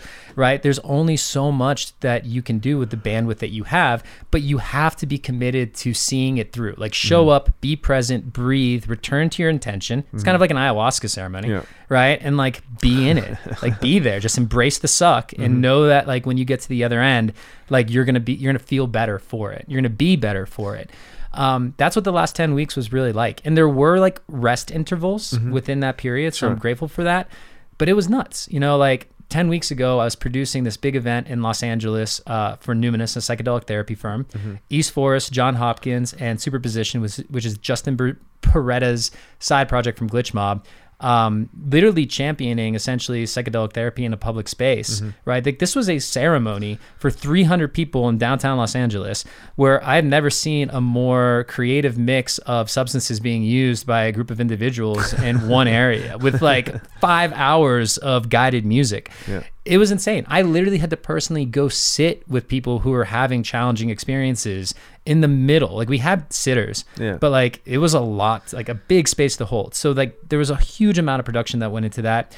What I experienced, like the this is great going back to your endurance, uh, you know, perspective is like the reality no longer matched the expectation, right? and so I was like, wow, this is what I'm doing right now. Rewrite this. Yeah, I was like, I, I this is what I signed myself up for. So time to show up. So got through that, went right into tour with Porangui, Yeah. right? Which was, um, it's been great. Porangui is a incredible musician. Yeah. Um, you know, there is a difference in the way in which we engage within the industry that we had to learn with Mm-hmm. one another on the road. Um, but being on the road is just challenging to begin with, Yeah, right? Especially sure. when you're still at the level where you're playing 300 to 600 person rooms. Yeah. Like you're not getting the sort of creature comforts of 2,000 person venues, Yeah, right? So like you're you're road dogging it. Like you're literally bootstrapping. Mm-hmm. You're finding ways to shave expenses, and you're putting your offering out there. You know, across the United States or the world, depending upon like how expansive your tour is. So went through that. He ended up getting sick and contracting COVID. So we had to postpone a number of dates on the tour. Yeah. I came back to Salt Lake. That then led into a week later. I want to say not even a week later. Um, I've been working with uh, Aubrey Marcus and his team to produce Arcadia, which was scheduled for Alpine, Wyoming. Incredible festival lineup that I was super proud of. Incredible offering that I was really excited to be a part in, like directing and bringing to fruition. Um, three weeks from our week of, long story, but to get to the core of it, we were no longer going to be able to produce the festival in Alpine, Wyoming. And Aubrey decided the next day to move the entire festival from Alpine, Wyoming to Las Vegas, Nevada at Area 15. Different product offering, different city. I've never seen this done in my entire career. And I've witnessed and been a part of festivals that have had to cancel and mm-hmm. postpone. So in three weeks, the entire team moved the festival. So that became literally all I was doing, mm-hmm. right? While still preparing for handling and wrapping the postponement of the Porangui tour and then Reggae Rise Up Maryland, which was our inaugural year this past weekend. All of this was happening at once. Pull off the festival, a week of just being in Vegas, 14 to 16 hour days, partying when we weren't working, straight rock star vibes, um, and then going right into Reggae Rise Up Maryland on the other end, and immediately coming back and like while taking a couple days to like chill, being ready to like get in the saddle and start to put things together for the future projects. shit. So that was like the last 10 weeks in a nutshell. Um, that, if it was to continue, is not sustainable. I think that like the main thing that I really need to do on my end is to learn to get further ahead of it Yeah. and have more lead time. But at the same time, we work in an industry that is incredibly opportunistic and things will drop in your lap and you're like, okay, cool, that seems like rad. And many of us that are in this love challenges. Yeah, you got to run with it. Yeah, and it seems like uh, there's just an inherent uh, attraction to problem solving. That- Yeah. that seems to be. I I mean, it's. I, I said this the other day because I I, I, I kind of meant it as like people. If, if most people are bad at solving problems and they're good at collecting problems, and you you need to be both, right? Like if you're just collecting problems, you don't know how to solve them. You're just you're just you're going to cause a tower to collapse eventually. Manifesting generator shit right there. Exactly, 100%. it's in your design to do this kind of shit. Um, but uh, it seems like, I mean, like how we, when people hire us to do something, like it's in the realm of fitness or nutrition or, or something lifestyle related. But essentially, what they're asking is for to like have somebody come in and solve a problem for them. I don't know how to do X, or I don't know why I can't do this, or how do I prepare best for this problem that's essentially what you're asking for and it, that like that gives me personally a lot of value like um, a lot of people I, I don't think they see their value but when when somebody's like hey uh, will you help me with this? I'm like yeah you can identify that i'm a very good problem solver.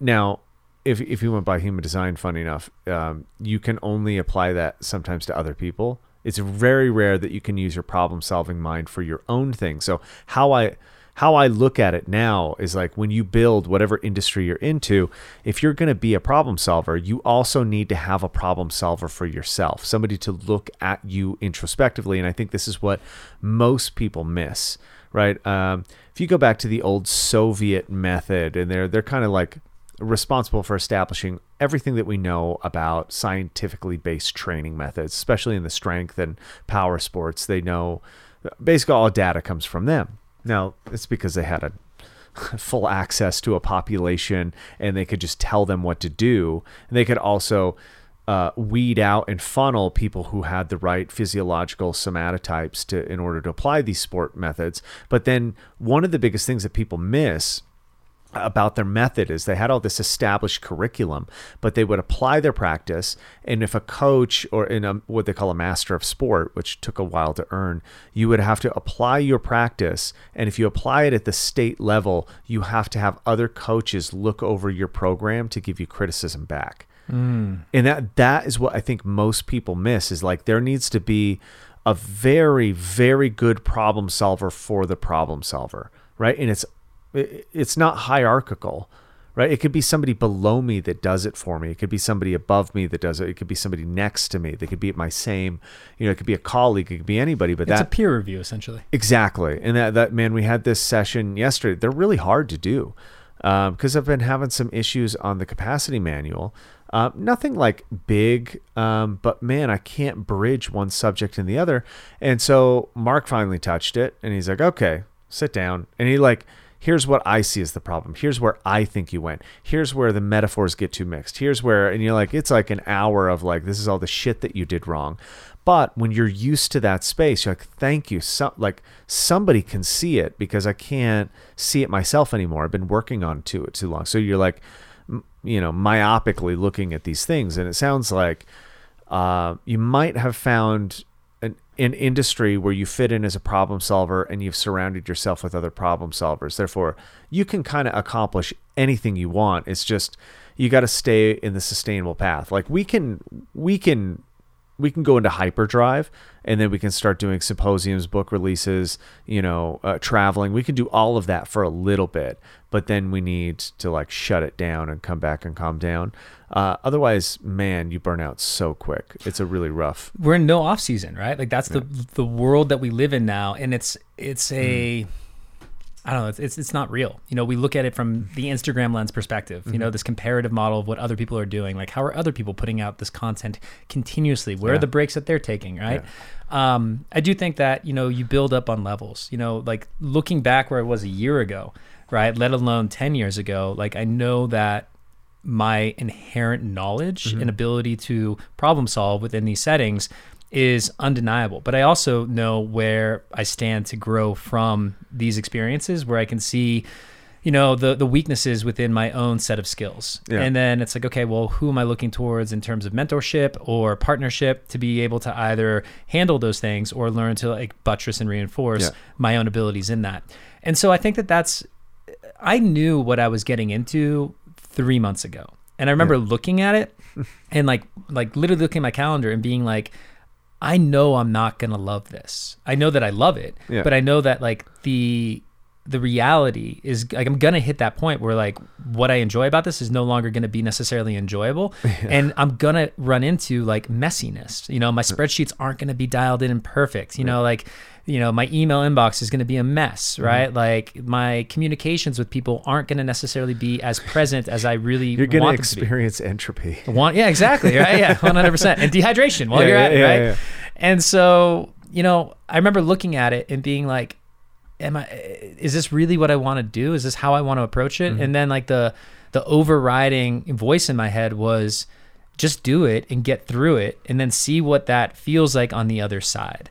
Yeah. Um, and on the other side, outside of the fatigue, outside of just like the sheer exhaustion that came as a byproduct of this, um, there's no you don't you can't buy that kind of education. You cannot. You just can't. You No. can't go to a university or take an online class or even find a coach. No. Right. No one's gonna give that to you. At least in this industry. Maybe you can do it in other things, but you have to just learn the learn the thing by doing the thing. Yeah. You and I have talked about that Yeah, yeah. endlessly.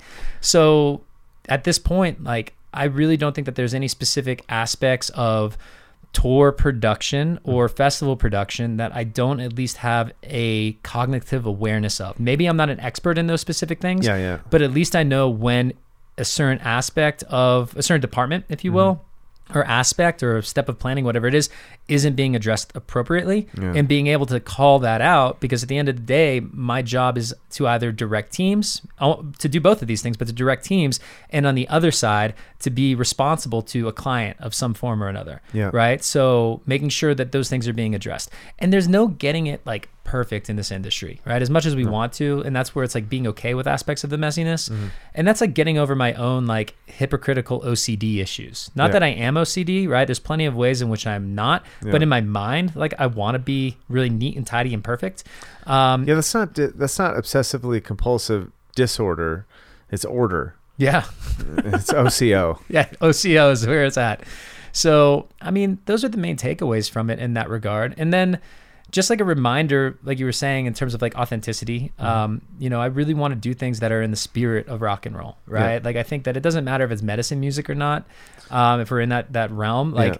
is it emergent? Is it unique? Is it original? I will say, out of all of the artists that I've been working with, that I do think at East Forest, Krishna is the most rock and roll individual. Like he has that spirit of rock and roll in him that I believe is going to make him one of the greatest potential artists of our time. Yeah. Right? He's like he stands alone in what he does. Yeah. Um, he continues to put out incredibly original and creative music. Mm-hmm. He's committed to the path. He looks at it from a spiritual perspective, but also understands how to format his music in a way that is consumable to a mainstream audience. And he's bridging worlds. Like he's literally at the intersection between this entire renaissance of psychedelic therapy Mm-hmm. and really, really talent, like profoundly technical music. You know, as a pianist, like Yeah. a classically trained pianist, like he's making like masterpiece work, in my opinion, right, Yeah. in my perspective. And the way he approaches it, like he's not trying to be an, like a specific sort of like stereotypical rock star or musician. Yeah. He's just him. He's not trying to look a certain way, be a certain way, posture a certain way. He's just being himself, and it makes him the thing that we all really want to gravitate towards within this realm of creative expression. And so, you know, remembering who I'm in service to and really honoring the people who have chosen to bring me into their projects or have invested in me in some way is another thing. Like don't ever underestimate like the fear of letting people down and like how that can motivate you to do impossible Yeah. things. I just I just don't want to be the person that fucks up. Yeah, Like, that's exactly. a, a lot of the time that's like, why are you so motivated? Like, man, I don't want to drop the fucking ball. Um, on, on this because this is uh, a lot of people. Uh, the medicine music thing is really interesting. Um, because I wasn't exposed to it until you know maybe 2015, 16, and and then it was like, oh, this is like different music, and I didn't really have an appreciation for it until obviously we had like some psychedelic experiences and like that kind of shifts how you view music um, and this is where it gets really weird because you get into this i am a huge skeptic of psychedelic therapy as an industry right as i think everybody should be um, if you've seen any industry take over a certain subject you should be very skeptical about um, really bad incentives, as in profit margins and things working of the sort. And this is like something that I notice in the, I guess you could say the the medicine music space. We joked about it earlier, but you're like, you mean America's Next Top Shaman kind of deal? And it, there's there's almost no joke there. Like it's like there. Man, we, we bring all those subjects we kind of talked about before, cultural appropriation and and you know, and, and, and toxicity, and it brings you to this part where you even even uh, audience capture where people are becoming these caricatures of um, of just like a culture, like a subculture, like a subgenre. Um, and obviously, like the artists um, that are responsible for the theme music that goes behind this um, are are definitely playing into it. You know, as and I saw this to give you like a, a better example. Uh, when I was in the hair industry, there's these uh, there there's a side of the hair industry is like these uh, conventions and that's a huge part for like any industry is to have conventions so people that work in the industry can come learn new things and so one of the like most successful aspects of being a hairdresser is also being a platform artist, performing on stage and showing other people how to do the techniques that you think other people should learn. So it's kind of like a, but it's really weird because you get into hairdressing and like everybody wears black. Everybody's, you know, it's like it, you look like you work at a salon when you work at a salon. Your hair is usually weird or whatever.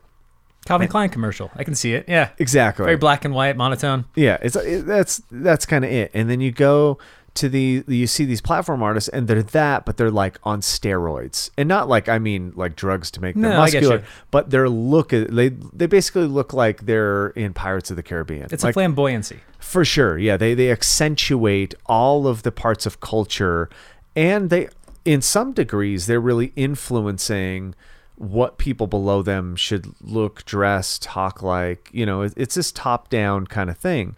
And the famous one is Robert Cromeans. Like he's this hairdresser. He's Scottish. I'm going to quote that one uh, because he has a Scottish accent, but I believe, if I'm correct, he's from Denver, which fucking beautiful. Like, what a way to actually be a caricature and and like amplify whatever it is your your fame or or your notoriety by just being a little bit weird.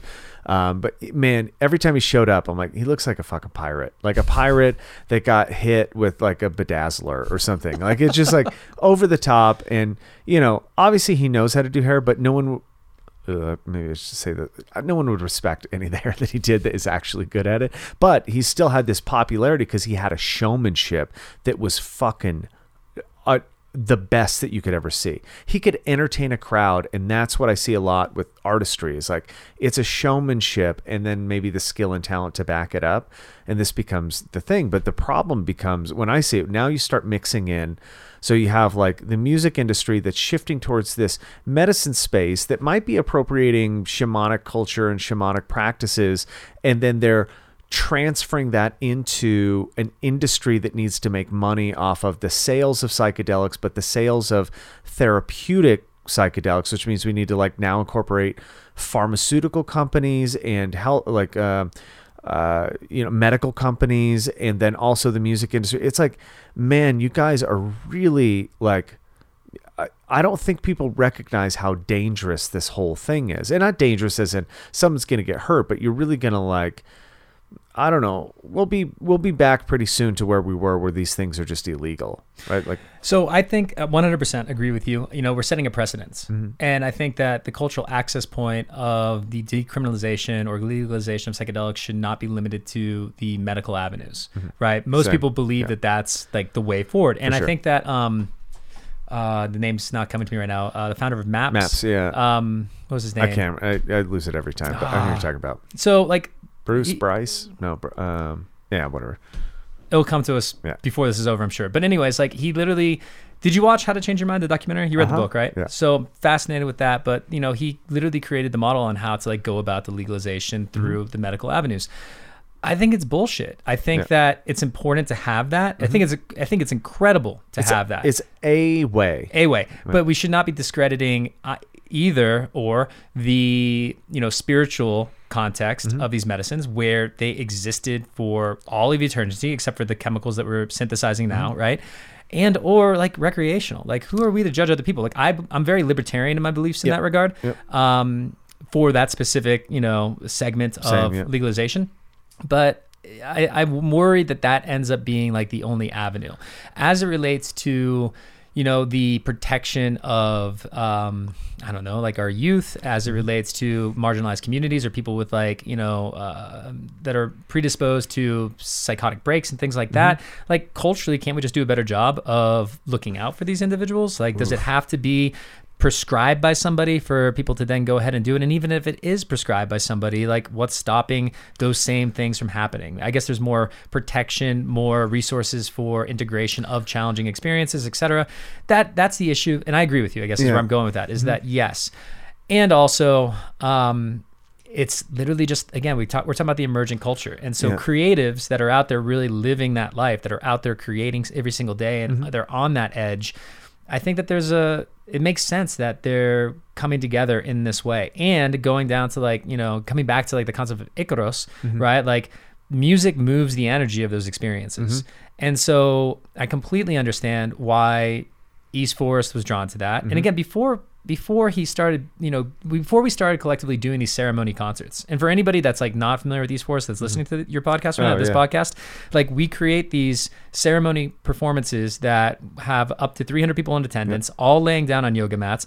The, you know, East Forest is in the center of the room and we do a quadraphonic deployment of the speaker system in the four corners, mm-hmm. projecting back into the center. So it's like a very high end production sound bath experience. Mm-hmm. And we bring out uh, grand piano for this because he's a piano player and he has his looping station and he'll play for hours while people are we, we don't encourage people to come out and dose we we actually have like disclaimers about this that Yeah. this experience is designed to be meditative and that The experience itself is enough. uh-huh Yeah. it totally is right um, but obviously people who are turned on and you know familiar with his music and Who his have associ- tuned in and tuned in and dropped out. Exactly. whatever. Yeah. they're out there dosing for sure. I mean, we we have uh, safety measures in place for challenging psychedelic experiences that may arise at these you know these events that we're doing, um, because it's the responsible thing to do at this Yeah. point. I think all industry professionals should be trained in like Zendo or something similar. Yeah. Um, but you know, I guess where I'm going with it is like it is modern day Icaros, right? And maybe it's you know your medicine music playlist that currently features a lot of like electronic artists that are integrating native instrumentation such as Porangui or any of like there's a huge list of artists in this realm that I work with. Um, but it, it just makes sense. It really does. And there there needs to be some sort of guidance for these settings. So when East Forest came on the scene, like really heavily, you know, he'd been doing these like performances, these ceremony performances for a decade before that. When he released, when he produced and released music uh, for Mushrooms, a soundtrack for the psychedelic practitioner, Yeah. that's when like all of the studies were happening in the major Yeah, universities. Hopkins, so yeah. they all started utilizing his album Yeah. as a guide for this. So it just made sense. Yeah. And he's really championed that. And his partner, uh, Marissa Wepner, is a uh, ketamine counselor or Oh, clinician. gotcha. So like they're just very tied to that whole scene. Um, obviously, like you know, you listen to Porangui's music, and it's very tied to uh, ayahuasca in terms Oh, of like the sonic elements associated with it. Like he has music literally for it. He he created the soundtrack for Aubrey Marcus's ayahuasca documentary. documentary. Um, so these things are just tied together culturally, and I I'm appreciative of that. I Yeah. think it's cool. I think that where going back to where you know this segment of our conversation kind of started mm-hmm. is there's not necessarily a danger. I think maybe there is, but I think more of like a a pitfall of typecasting yourself or over identifying with something that then limits your full experience of what it is to be human and to engage in tons of different things. And I really love and I hope I'm not speaking out of turn here, but I love your story that you shared with me about you playing like a punk rock song in a ceremony. Oh, yeah. Right? And that's like the best example of it. Like, why not? You know, like let, let's mix it up. Let's be a little bit more original. I don't want to see the hot topification of, you know, the spiritual scene. Like For I, sure. I'm not into that. Yeah, I'm not. I'm not either. And I, I do have like a real appreciation for the roots of like where this music comes from, uh, and, and uh, like, man, I've been in so many like different discussions with people talking about uh, so, some skeptics that are like, oh, we need to do the scientific realm and they know the most about it. And I go, man, I totally disagree with that.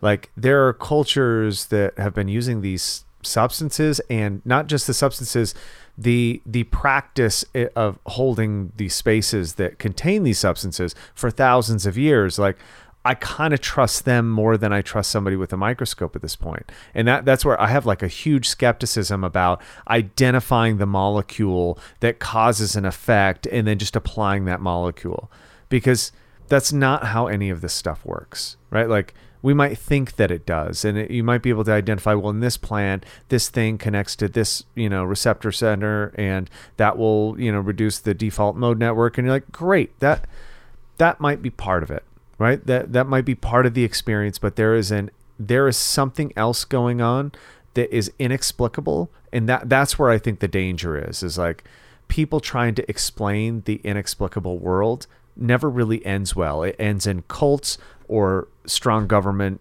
regulation in one of those varying forms. Or just very like vulnerable mental perspectives of individuals that don't have a solid footing in reality. Yeah. Which is why, like, again, all of these things that we're talking about within the realm of psychedelia are external, right? Like, I'm Mm-hmm. taking the substance, I'm putting it in my body, and as a result, there's going to be an effect. I was incredibly apprehensive about engaging with ayahuasca for a long time. Right, I had plenty of opportunities when I lived in Costa Rica, and I always turned it down because it didn't feel right. I actually didn't sit until moving to Salt Lake. Yeah. Right, and so as a result, um, not as a result, but I guess like the foundation of it is like, what are the practices that you can have in your daily routine that allow you to get more grounded, more centered, that keep you more engaged with the world around you in a positive way, whether it's yoga, meditation, breath work, you know, like intense exercise, uh, adrenaline seeking adventure sort of sports. Like all of these things can produce these you know transcendental states and Yeah. experiences within you without that so when you use these things like it's it's not a it's not a silver bullet it's not going to just fix everything the chemical itself is not the is not what's going to do it right there's Mm-hmm. it's a not lot the holy grail. it's not, and you know, a lot of people would say this is always you know going back to like the the things that are said and heard frequently in these spaces is that like the medicine will do its work. Yeah. I don't believe that. I don't believe that just taking the medicine is actually fixing things. Like Right. they say that with like microdosing that Yeah. it will you know rewire circuitry within your brain essentially. Maybe there's some truth to it, but I think that like the majority of it comes down to what are you doing with the experience that you had, right? We were talking about cannabis the other day, and like it's those you know panic attack moments Yeah. in like a heavy cannabis state, you know, where you're really really high that make you like oversensitive and over focused on some aspect of your mm-hmm. life or being that all of a sudden you're addressing Panic. that you're panicking about it. Mm-hmm. So you're like, man, I should address that Yeah. right? I think that we we speak to like integration as a result. It's like you can do all the ayahuasca or psilocybin that you want, but like, are you actually like integrating the lessons that you have learned or hopefully gleaned as an experience of this? Um, and also like the set and setting, like what's your intention of going into that space? You know, are you actually cultivating a setting that's going to hold you safely Yeah. as you engage in that? And I agree with you that I think that like the, spiritual ceremonial spaces are better equipped, mostly just because those people have a profound amount of experience themselves, usually Yeah. working with those substances. So uh, this is where um, I've become really interested because, man, I do not recommend that anybody does them. Right? Like I'm not. I- I'm not a promoter of substances. If I never did them again, I would be just fine. Like there, there's beneficial experiences, but what I've come to realize is that the the housing of those experiences, the culture that actually holds up those practices is far more po- potent than I ever would have thought. And that that's talking about controlling the environment, controlling your state, and then controlling uh, not not necessarily just like control as a control freak, but uh, orchestrating um, your state so that you can be open to internal monologue external advice like all of this is kind of the situation that you can really grow profoundly. And that's i look at it like i need to induce a state where i'm open to receive certain information and then i that information who knows where it comes from kind of deal. It could be an epiphany from my own brain. It could be a divine revelation whatever you want to describe it as. I just i need to induce this state so that I can be open to changing my behavior. And that, that really is like, for me, the foundation of what I think the practice is. And that's a sacred practice. That's when you, what do you call ceremony or sacred? It's like, I, no, I'm, I'm opening a space where I'm able to learn and change myself because I'm not who I want to be in the world. And I think those, those substances amplify it like extremely, right? Now where we're at is like, man, I, I would really like for people to learn about these spaces that are inherent to human uh, culture, like for all time, right? If you go back and look at indigenous cultures, you'll find 14% of them used some sort of psychotropic medicine, whatever you want to call it, some substance that put them into states. 100% of them used drumming. So this is awesome. I love that you're going here with this. And, you know, uh, this is something I speak to constantly. So uh, I got to give a little bit of a backstory to get to where I'm going in terms of where I know you're going with this. I grew up as an only child, right? My we all talk about like what was your core childhood wound? Mine was loneliness, right? So I was profoundly lonely as an only child, but I never had context. So I never knew I was lonely until I was in my late 20s. I was on a heavy dose of psilocybin. I was around a community of friends that I was responsible for really bringing together around the work that I was doing. And I had like this really emotional breakdown in this moment. And it was like beautiful. It wasn't like, oh, I'm like sad or hurt. It was like, wow, I finally understand what it was I was missing my entire childhood, mm-hmm. right? I was missing a feeling of real connection with other people. And as a result, my entire life trajectory was one of bringing people together around something. And that something for me was music. Mm-hmm. And so my entire career path was basically me taking the thing that hurt me and simultaneously was like a process of healing me, mm-hmm. right? Subconsciously. And that became my path and my purpose.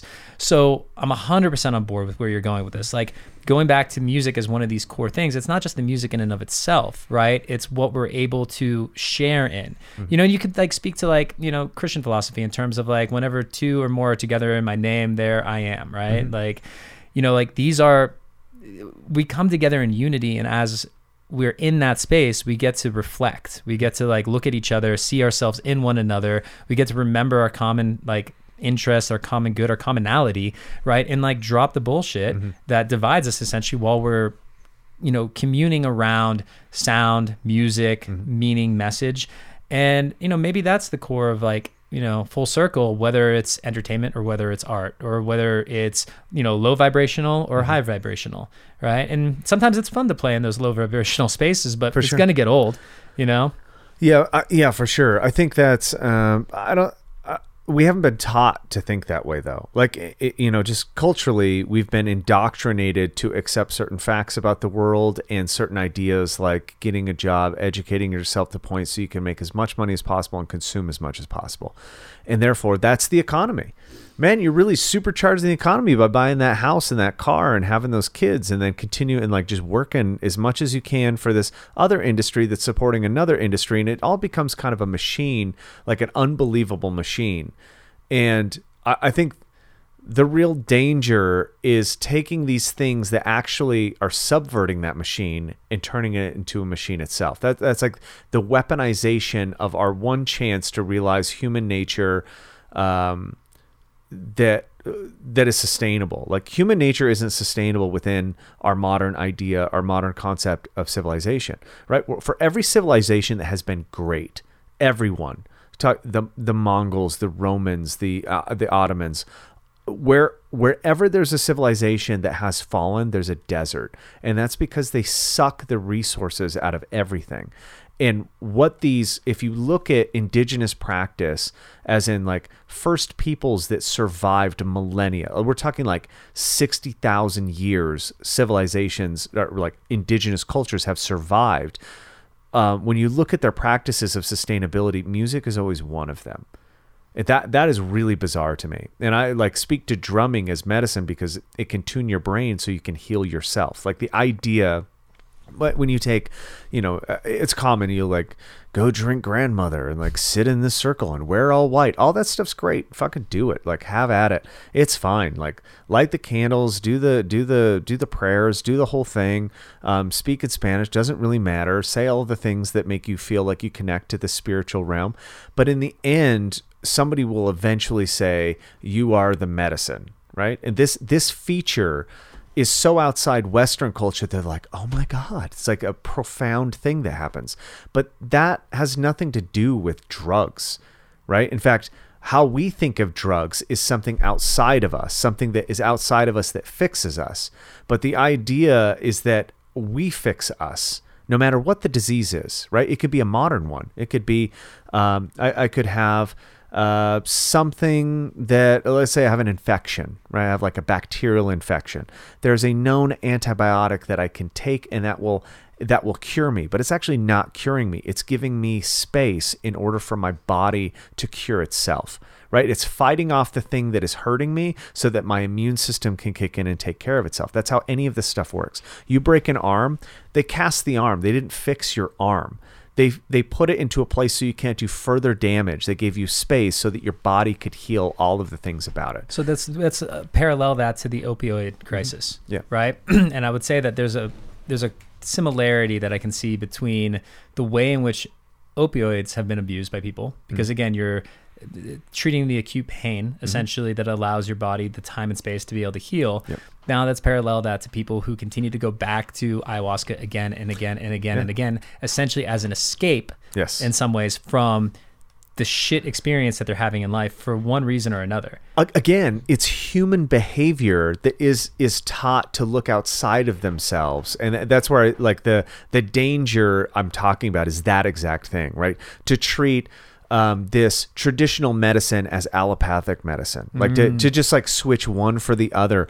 without an understanding that like there needs to be a cultural shift an educational shift where we start teaching people about inexplicable things that we can't describe to them in the world. Like this this is like storylines and knowledge passed on from one family to the next. These ideas, maybe they're wrong. They might be wrong, right?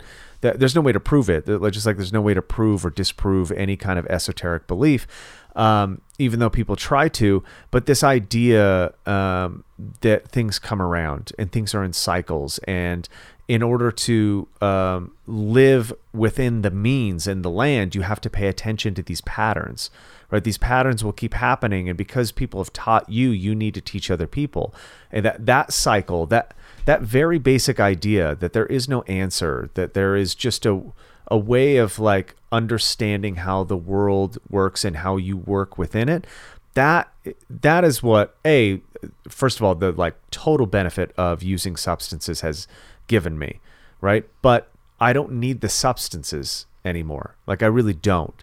It's it's about taking that knowledge and not coming to it because I, I agree with you like the trap is being like oh this is the thing that changed me i still need to use that thing over and over again Well, it's a weird. I, I said this in one of the recent integration circles, and I can speak to that. Like, I love talking to you about that one, but uh, it, it's a weird thing to want to get good at, right? To Yeah. want to get good at having agency in that space might actually be preventing a person from really gleaning what that medicine has to offer. Yeah. Like, unless you're really ready and able to fall the fuck apart Mm-hmm. and have kind of like a slightly mental break situation, right? You might not be getting what like like what's there. All of a sudden, like I remember like my first experience with Aya, like having a challenging time. Mm-hmm. And that was probably the most profound experience that I've had on Aya. But then I was like, okay, like I want to navigate this. I want to be able to like have more agency in the space, ask more questions. So like you're a good problem solver Exactly. So uh, learn to sit up, like have straight posture, Mm-hmm. be present with it, like take a full cup,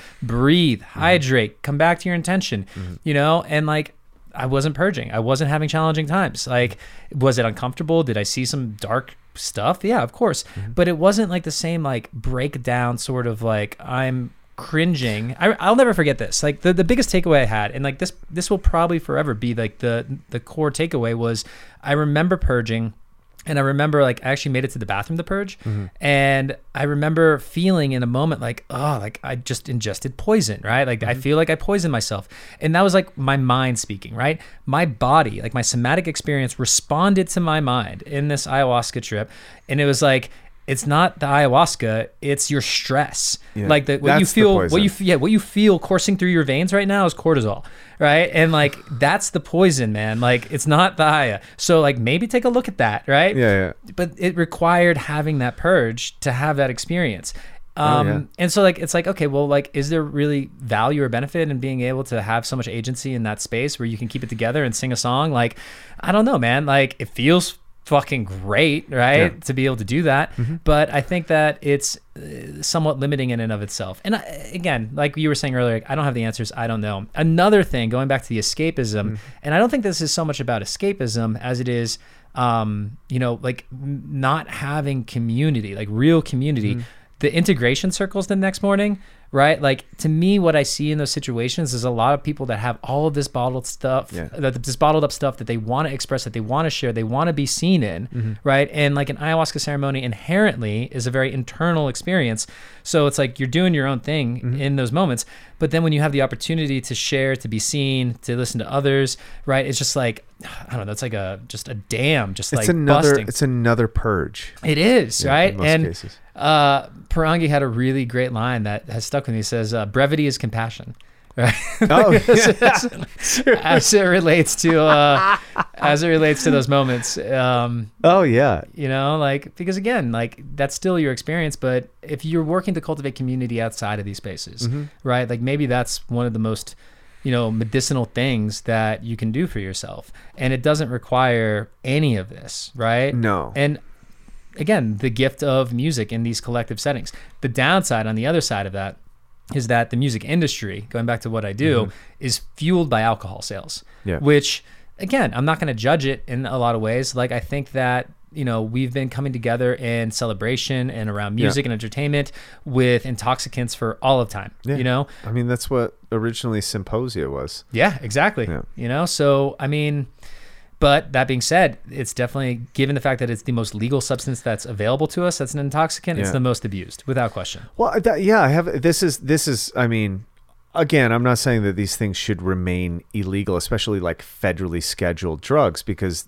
they they absolutely have medicinal qualities, which disqualifies them from a Schedule One license any or a Schedule One classification anyway. The what I, but I have a really hard time talking about the legalization of them because they're in this weird realm, just like alcohol is in this weird realm. We know what happens when you get rid of it, right? But there's a huge difference between our historical use of alcohol and our use of it now. Like there's this really great song. Um, why can't I think of the name of it?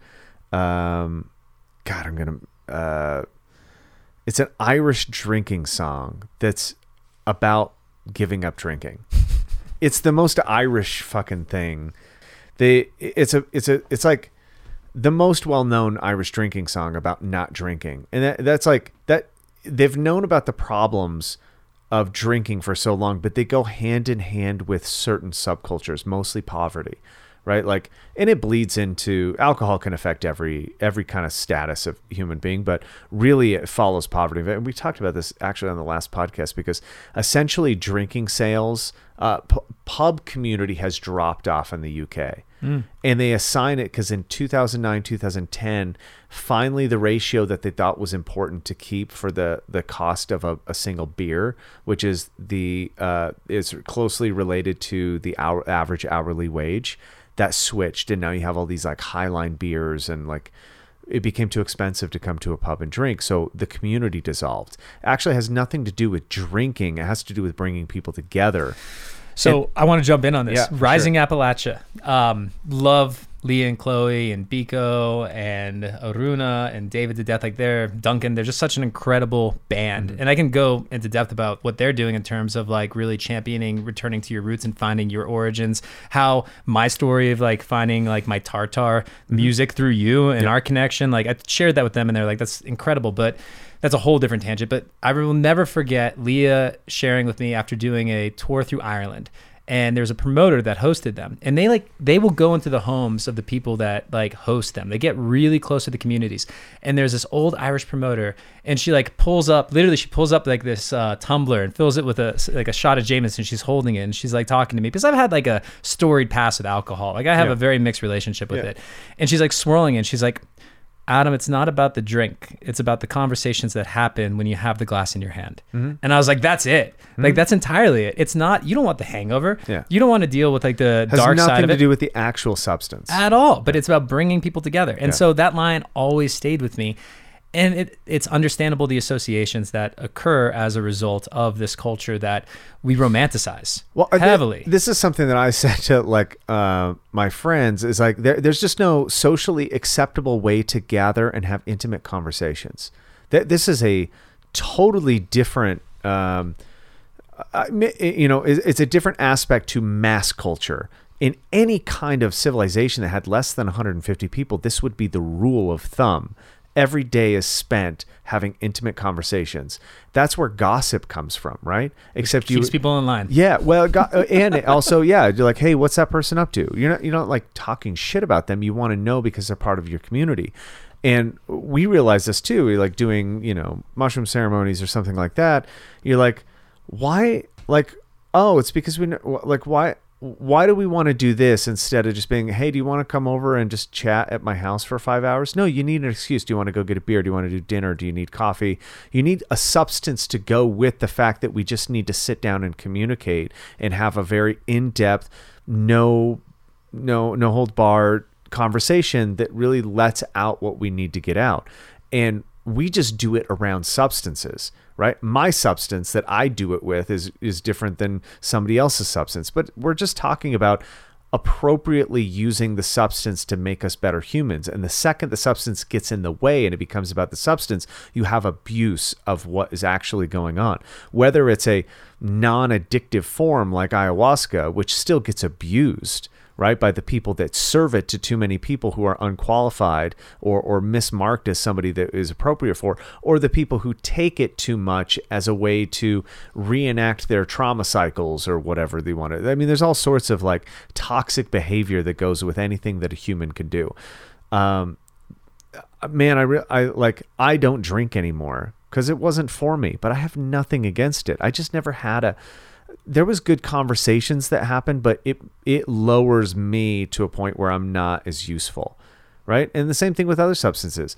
But how long did it take to get there? Like it took fucking years to realize, and years of like, you know, doing it too much, or you know, not using it for the right purpose, and putting it. And that's that's because there's no one to teach us. Right? There's no person to teach us. You know, I like Jordan Peterson's perspective on substance abuse a lot, Hmm. right? Like we as a culture have like this fascination with like adolescence, Mm-hmm. right? Like a lot of us just aren't growing up, and it's like we have less and less people having kids. I'm 38. I still don't have a child, right? Mm-hmm. It's something I definitely want to do, but until you have something in your life that is clearly more important than yourself, Yeah. you're not necessarily willing to fully take stock of your own bullshit, Yeah. right? Because you can get away with it because you don't have the other responsibilities that are in the way.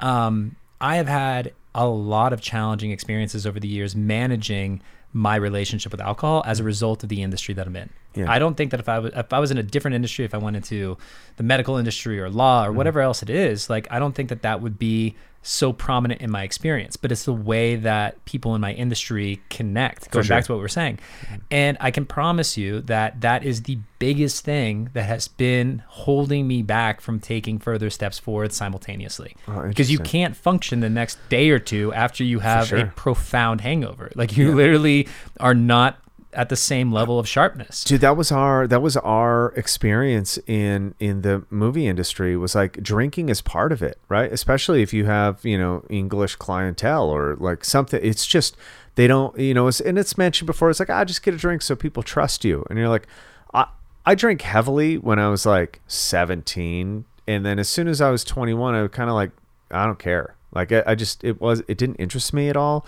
uh, I never really did it after that. Maybe here and there, but generally not until I worked in the movie industry. I was like 27, 28. And, you know, people are like, well, you know, this is how we have conversations. You just order a drink. I'm like, yeah, whatever. I don't, I don't care because I'm not attracted to the thing. And then I would drink because it was part of it. And then you would drink because people come ask you to do it. And then before you know it, I'm drinking because it's a behavior that is just kind of subcon. Oh, yeah, this is how I manage stress right? I have a stressful job. I come home, I have a drink at the end of the day, or I have a couple drinks, or I have whatever. And then you realize you're like, fuck, I don't like, I am drinking not because I want to, just because I'm around these people that it's a feature of their practice, right? Which, without any judgment, is good or bad. It's up to them. It's interesting that you call it a practice. Like I would say culture, but practice I think is more appropriate because I think that one of the things I've taken away training with you here is that, and I remember texting you about this, mm-hmm. like I am a better human being. I'm more balanced, I'm more grounded after literally pushing myself to in 40 to 60 minute efforts with you. Right? Like, and if I do that four or five times a week, like you can't go out and get blitzed and then have a hangover the next day. I've done it. You've seen my you've seen the results as I throw up in a trash can. Right? Like it's a bad mix, right? So it's like I laugh every time you come back from a uh, like a festival and you're like, oh man, it's a wild weekend. It's like, get the get the trash can ready. At least I laugh at it, you know. Like I see the own humor in it. I don't know if that's healthy or not, but maybe it's it's that I've taken ownership of those decisions, Yeah. and I think that that is one of the things that will set certain people in the industry apart. And maybe it's the same with the mu- movie Mm-hmm. industry, is that as long as you like are consciously signing up for it, and you're Yeah. saying like, okay, I know what I'm getting myself into. Yes.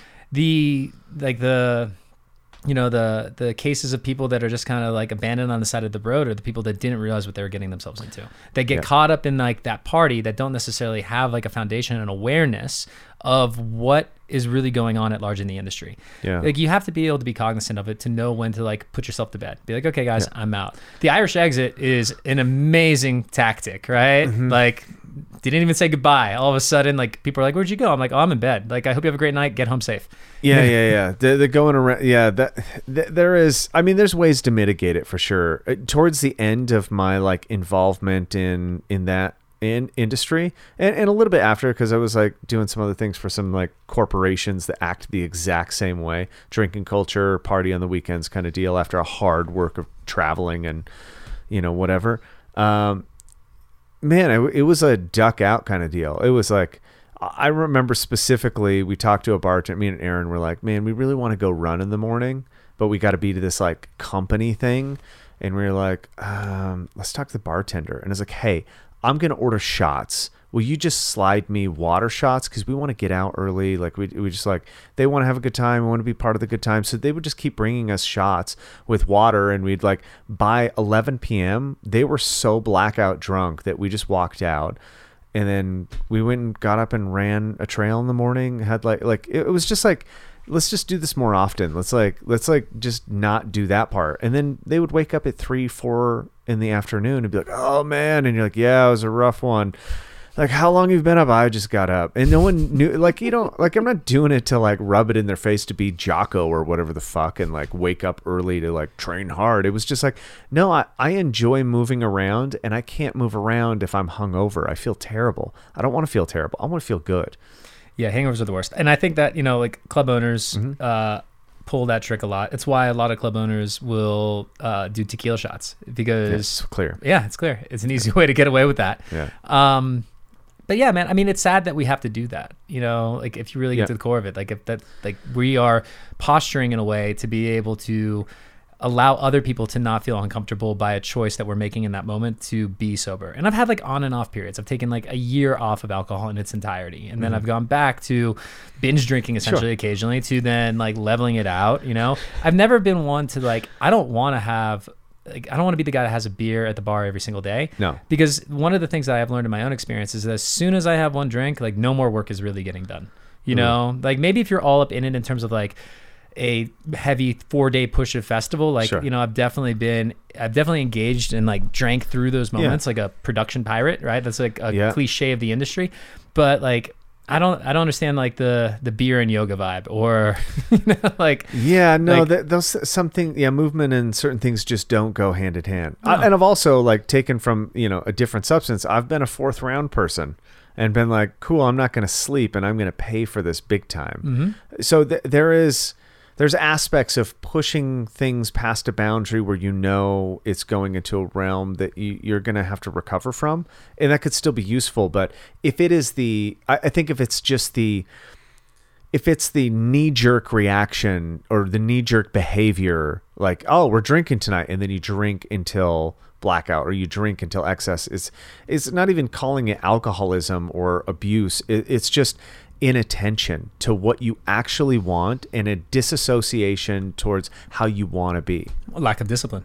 Yeah. going back to the Jordan Peterson sort of perspectives. You know, I really resonate with him just because he comes at it from like this, you know, father figure that we never really had. Yeah. that like I- had their shit together and was like conscious enough to call you out on it in like a way that's kind of just like, hey, here's the facts. I think you know I I liked a lot of his stuff in 2017, 2018, and then he lost me somewhere along the road. Mostly his voice, like the nasally kind of that. uh, In all, like specifically, he started speaking about warrior culture, and I was like, man. That is not you, right? Like, you're like you're an academic. Like, just own it. Like, speak about it. But he was talking about the importance of it and violence, and you're like, that guy has never fucking experienced any violence in his life. Um, and now I see it as like he's really taken a shift downwards lately. I really like his substance abuse is fucking Twitter, right? Like his substance abuse is he's he's a perfect example of that. Uh, he actually had an opioid addiction recently. He came out about this. Oh, no like, kidding. uh, yeah, he got prescribed for something and no shit. he ended up addicted to it. Yeah. I didn't hear that. I I, I mean I, I wouldn't be surprised because his behavior became kind of erratic, and he like uh, what he you know he fostered in 2018 he made this comment that was very profound about like being very aware of how you act on social media because it's so easy to get pulled into right and and to not be the person that you a calm responsive person you become a reactive irritated frustrated person and what's weird about it is like i think that's that's what he sounds like he sounds like he became what he was worried about uh, and maybe it has some maybe it has some opiate addiction problems but It'd be important to check in on that. I do know that was a conversation I was having with a friend of mine that's like another fan of his, Yeah. and he shared that. And I was like, "You're right." Like, I, I mean, he seemed kind of like broken down for a while there. Yeah. So, It's interesting, but it doesn't it doesn't take away from good things that he had to say. Um, it I, think that's another mistake that we make in our culture. Like somebody makes a slip or they change to a direction. Put it in music uh, terms. There's bands that like you know I grew up loving AFI like punk rock, East Bay hardcore kind of deal. I just they were like one of the first bands I saw when I was younger live, and I just loved their energy. They just put on such a good show, and I really had this like affinity for Misfits and like kind of goth punk rock kind of shit. And they changed completely. Like I first saw them, they played here. They opened for like they were like a first opener for like uh I think Sick of It All or something. Like they were like a nobody band. And then as they grew, they became really popular. And then their style changed, and I really liked their style. It became more hardcore, more goth. And then they became so whiny and emo, but I'd always like appreciated the change. I just quit listening, right? I just like shifted. I was like, oh, that's cool. They're going a direction. I didn't get mad at them. I, di- I just didn't, it wasn't what I was into anymore. And I think they came back around and played a couple new things. I was like, oh, that's interesting. Still not into it. Uh, and then Davey Havok started another band um, that I fucking love. Blaqk Audio was amazing. It was like, went back to this like kind of synth 80s dark goth music. And it was like that oh yeah he's still you know he's still into the same stuff and i'll listen to that. It's an appreciation of somebody that did something that you like and to just hold that moment as something you liked. And if when that person evolves into a place that you're not appreciating anymore you just let them go right? You just like let them do their thing and they might come back around. We have this cultural problem of like if they're if they were our hero once they need to always be our hero. And that's not the nature of anything. Everything dissolves. Yeah, that's not healthy. And I agree with that. I definitely have influencers that I've followed. Hmm. Um, you know, and I use that word pretty carefully, but yeah, where uh, where you know I've grown or they shifted, you know, their topic of focus. Mm-hmm. Yeah. And uh, as a result, you know, I just wasn't as interested anymore in what they were doing. Like all of a sudden, like it, the there's a resonance that you share with certain thought leaders, certain musicians, certain artists, where you feel seen, where you feel understood, where you feel like you understand them, and then that creates like a bond. You become a fan. Yeah. Right. And you know that shifts. it's it's a sure. it is a resonance and th- this is the kind of funny it, well if if you come back to musical theory and frequency what you're talking about is aligning in a certain rhythm where harmony and melody can kind of coexist right that these rhythms come together and, and that's they speak to something that you attach to and you ride that like and, and that's the power of words that's the power of music is like you feel it and you just want to ride that same rhythm. That's what is so basic and also fundamentally so complex to understand about you hear a song and you just go oh my god what is that? Like what is that what is that sound that i need to be into because it matches what i want to feel That goes right on the Moan Zone playlist. Whenever I hear it, Perfect. Yeah, I'm gonna ride that and something else. Man, I really enjoy having you on. We're gonna have to have you back when uh, Mark is here because I know he it, would man. get such a kick out of it. But I appreciate you taking the time. I've wanted to sit you down for a while. I just like I knew you're busy with all of this stuff. I just your your appreciation of culture and music and how you intertwine them. I always get such a kick out of like listening to you.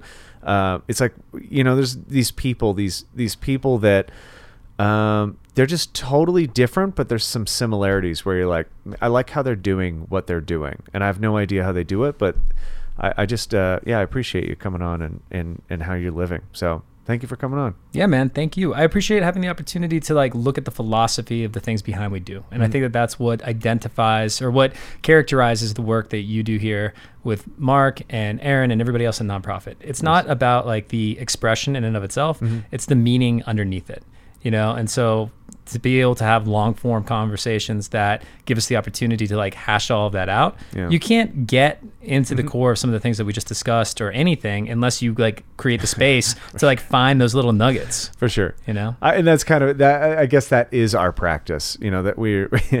it's just like let's get down. Let's get to the good stuff. Uh, and, and you definitely have you, you hang in there like like the best of them. Uh, do you? Um, if people wanted to know more about East Forest or some of the promotions that you do, if this like you know kicked off, if somebody has no idea who East Forest is, uh, that's weird. But like. If if they if they heard this and they want to find the best place to find you, where would they do it? I mean, I'm most active right now on Instagram, Mm-hmm. even though I'm sure that that's going to change because all social media platforms do. But Adam St. Simons is my handle. My company is Preamp. Um, it's pretty mellow just because, in the bigger picture, my job is to platform other artists, Mm-hmm. other companies. Um, Live Nite Events is the local company that I work with here in Salt Lake City. Um, Reggae Rise Up, obviously, a really uh, well known uh, festival brand within Mm-hmm. that genre. Um, but yeah, man, I am. I mean, I'm sure that I'll be active with a lot more artists as I move forward, and that hopefully Preamp becomes more of a central hub for what I'm doing. But for now, my personal is the best way to like check me out and Cool. you know reach out. Awesome, man. Yeah, man. Thank you. Thank you very much. Appreciate you.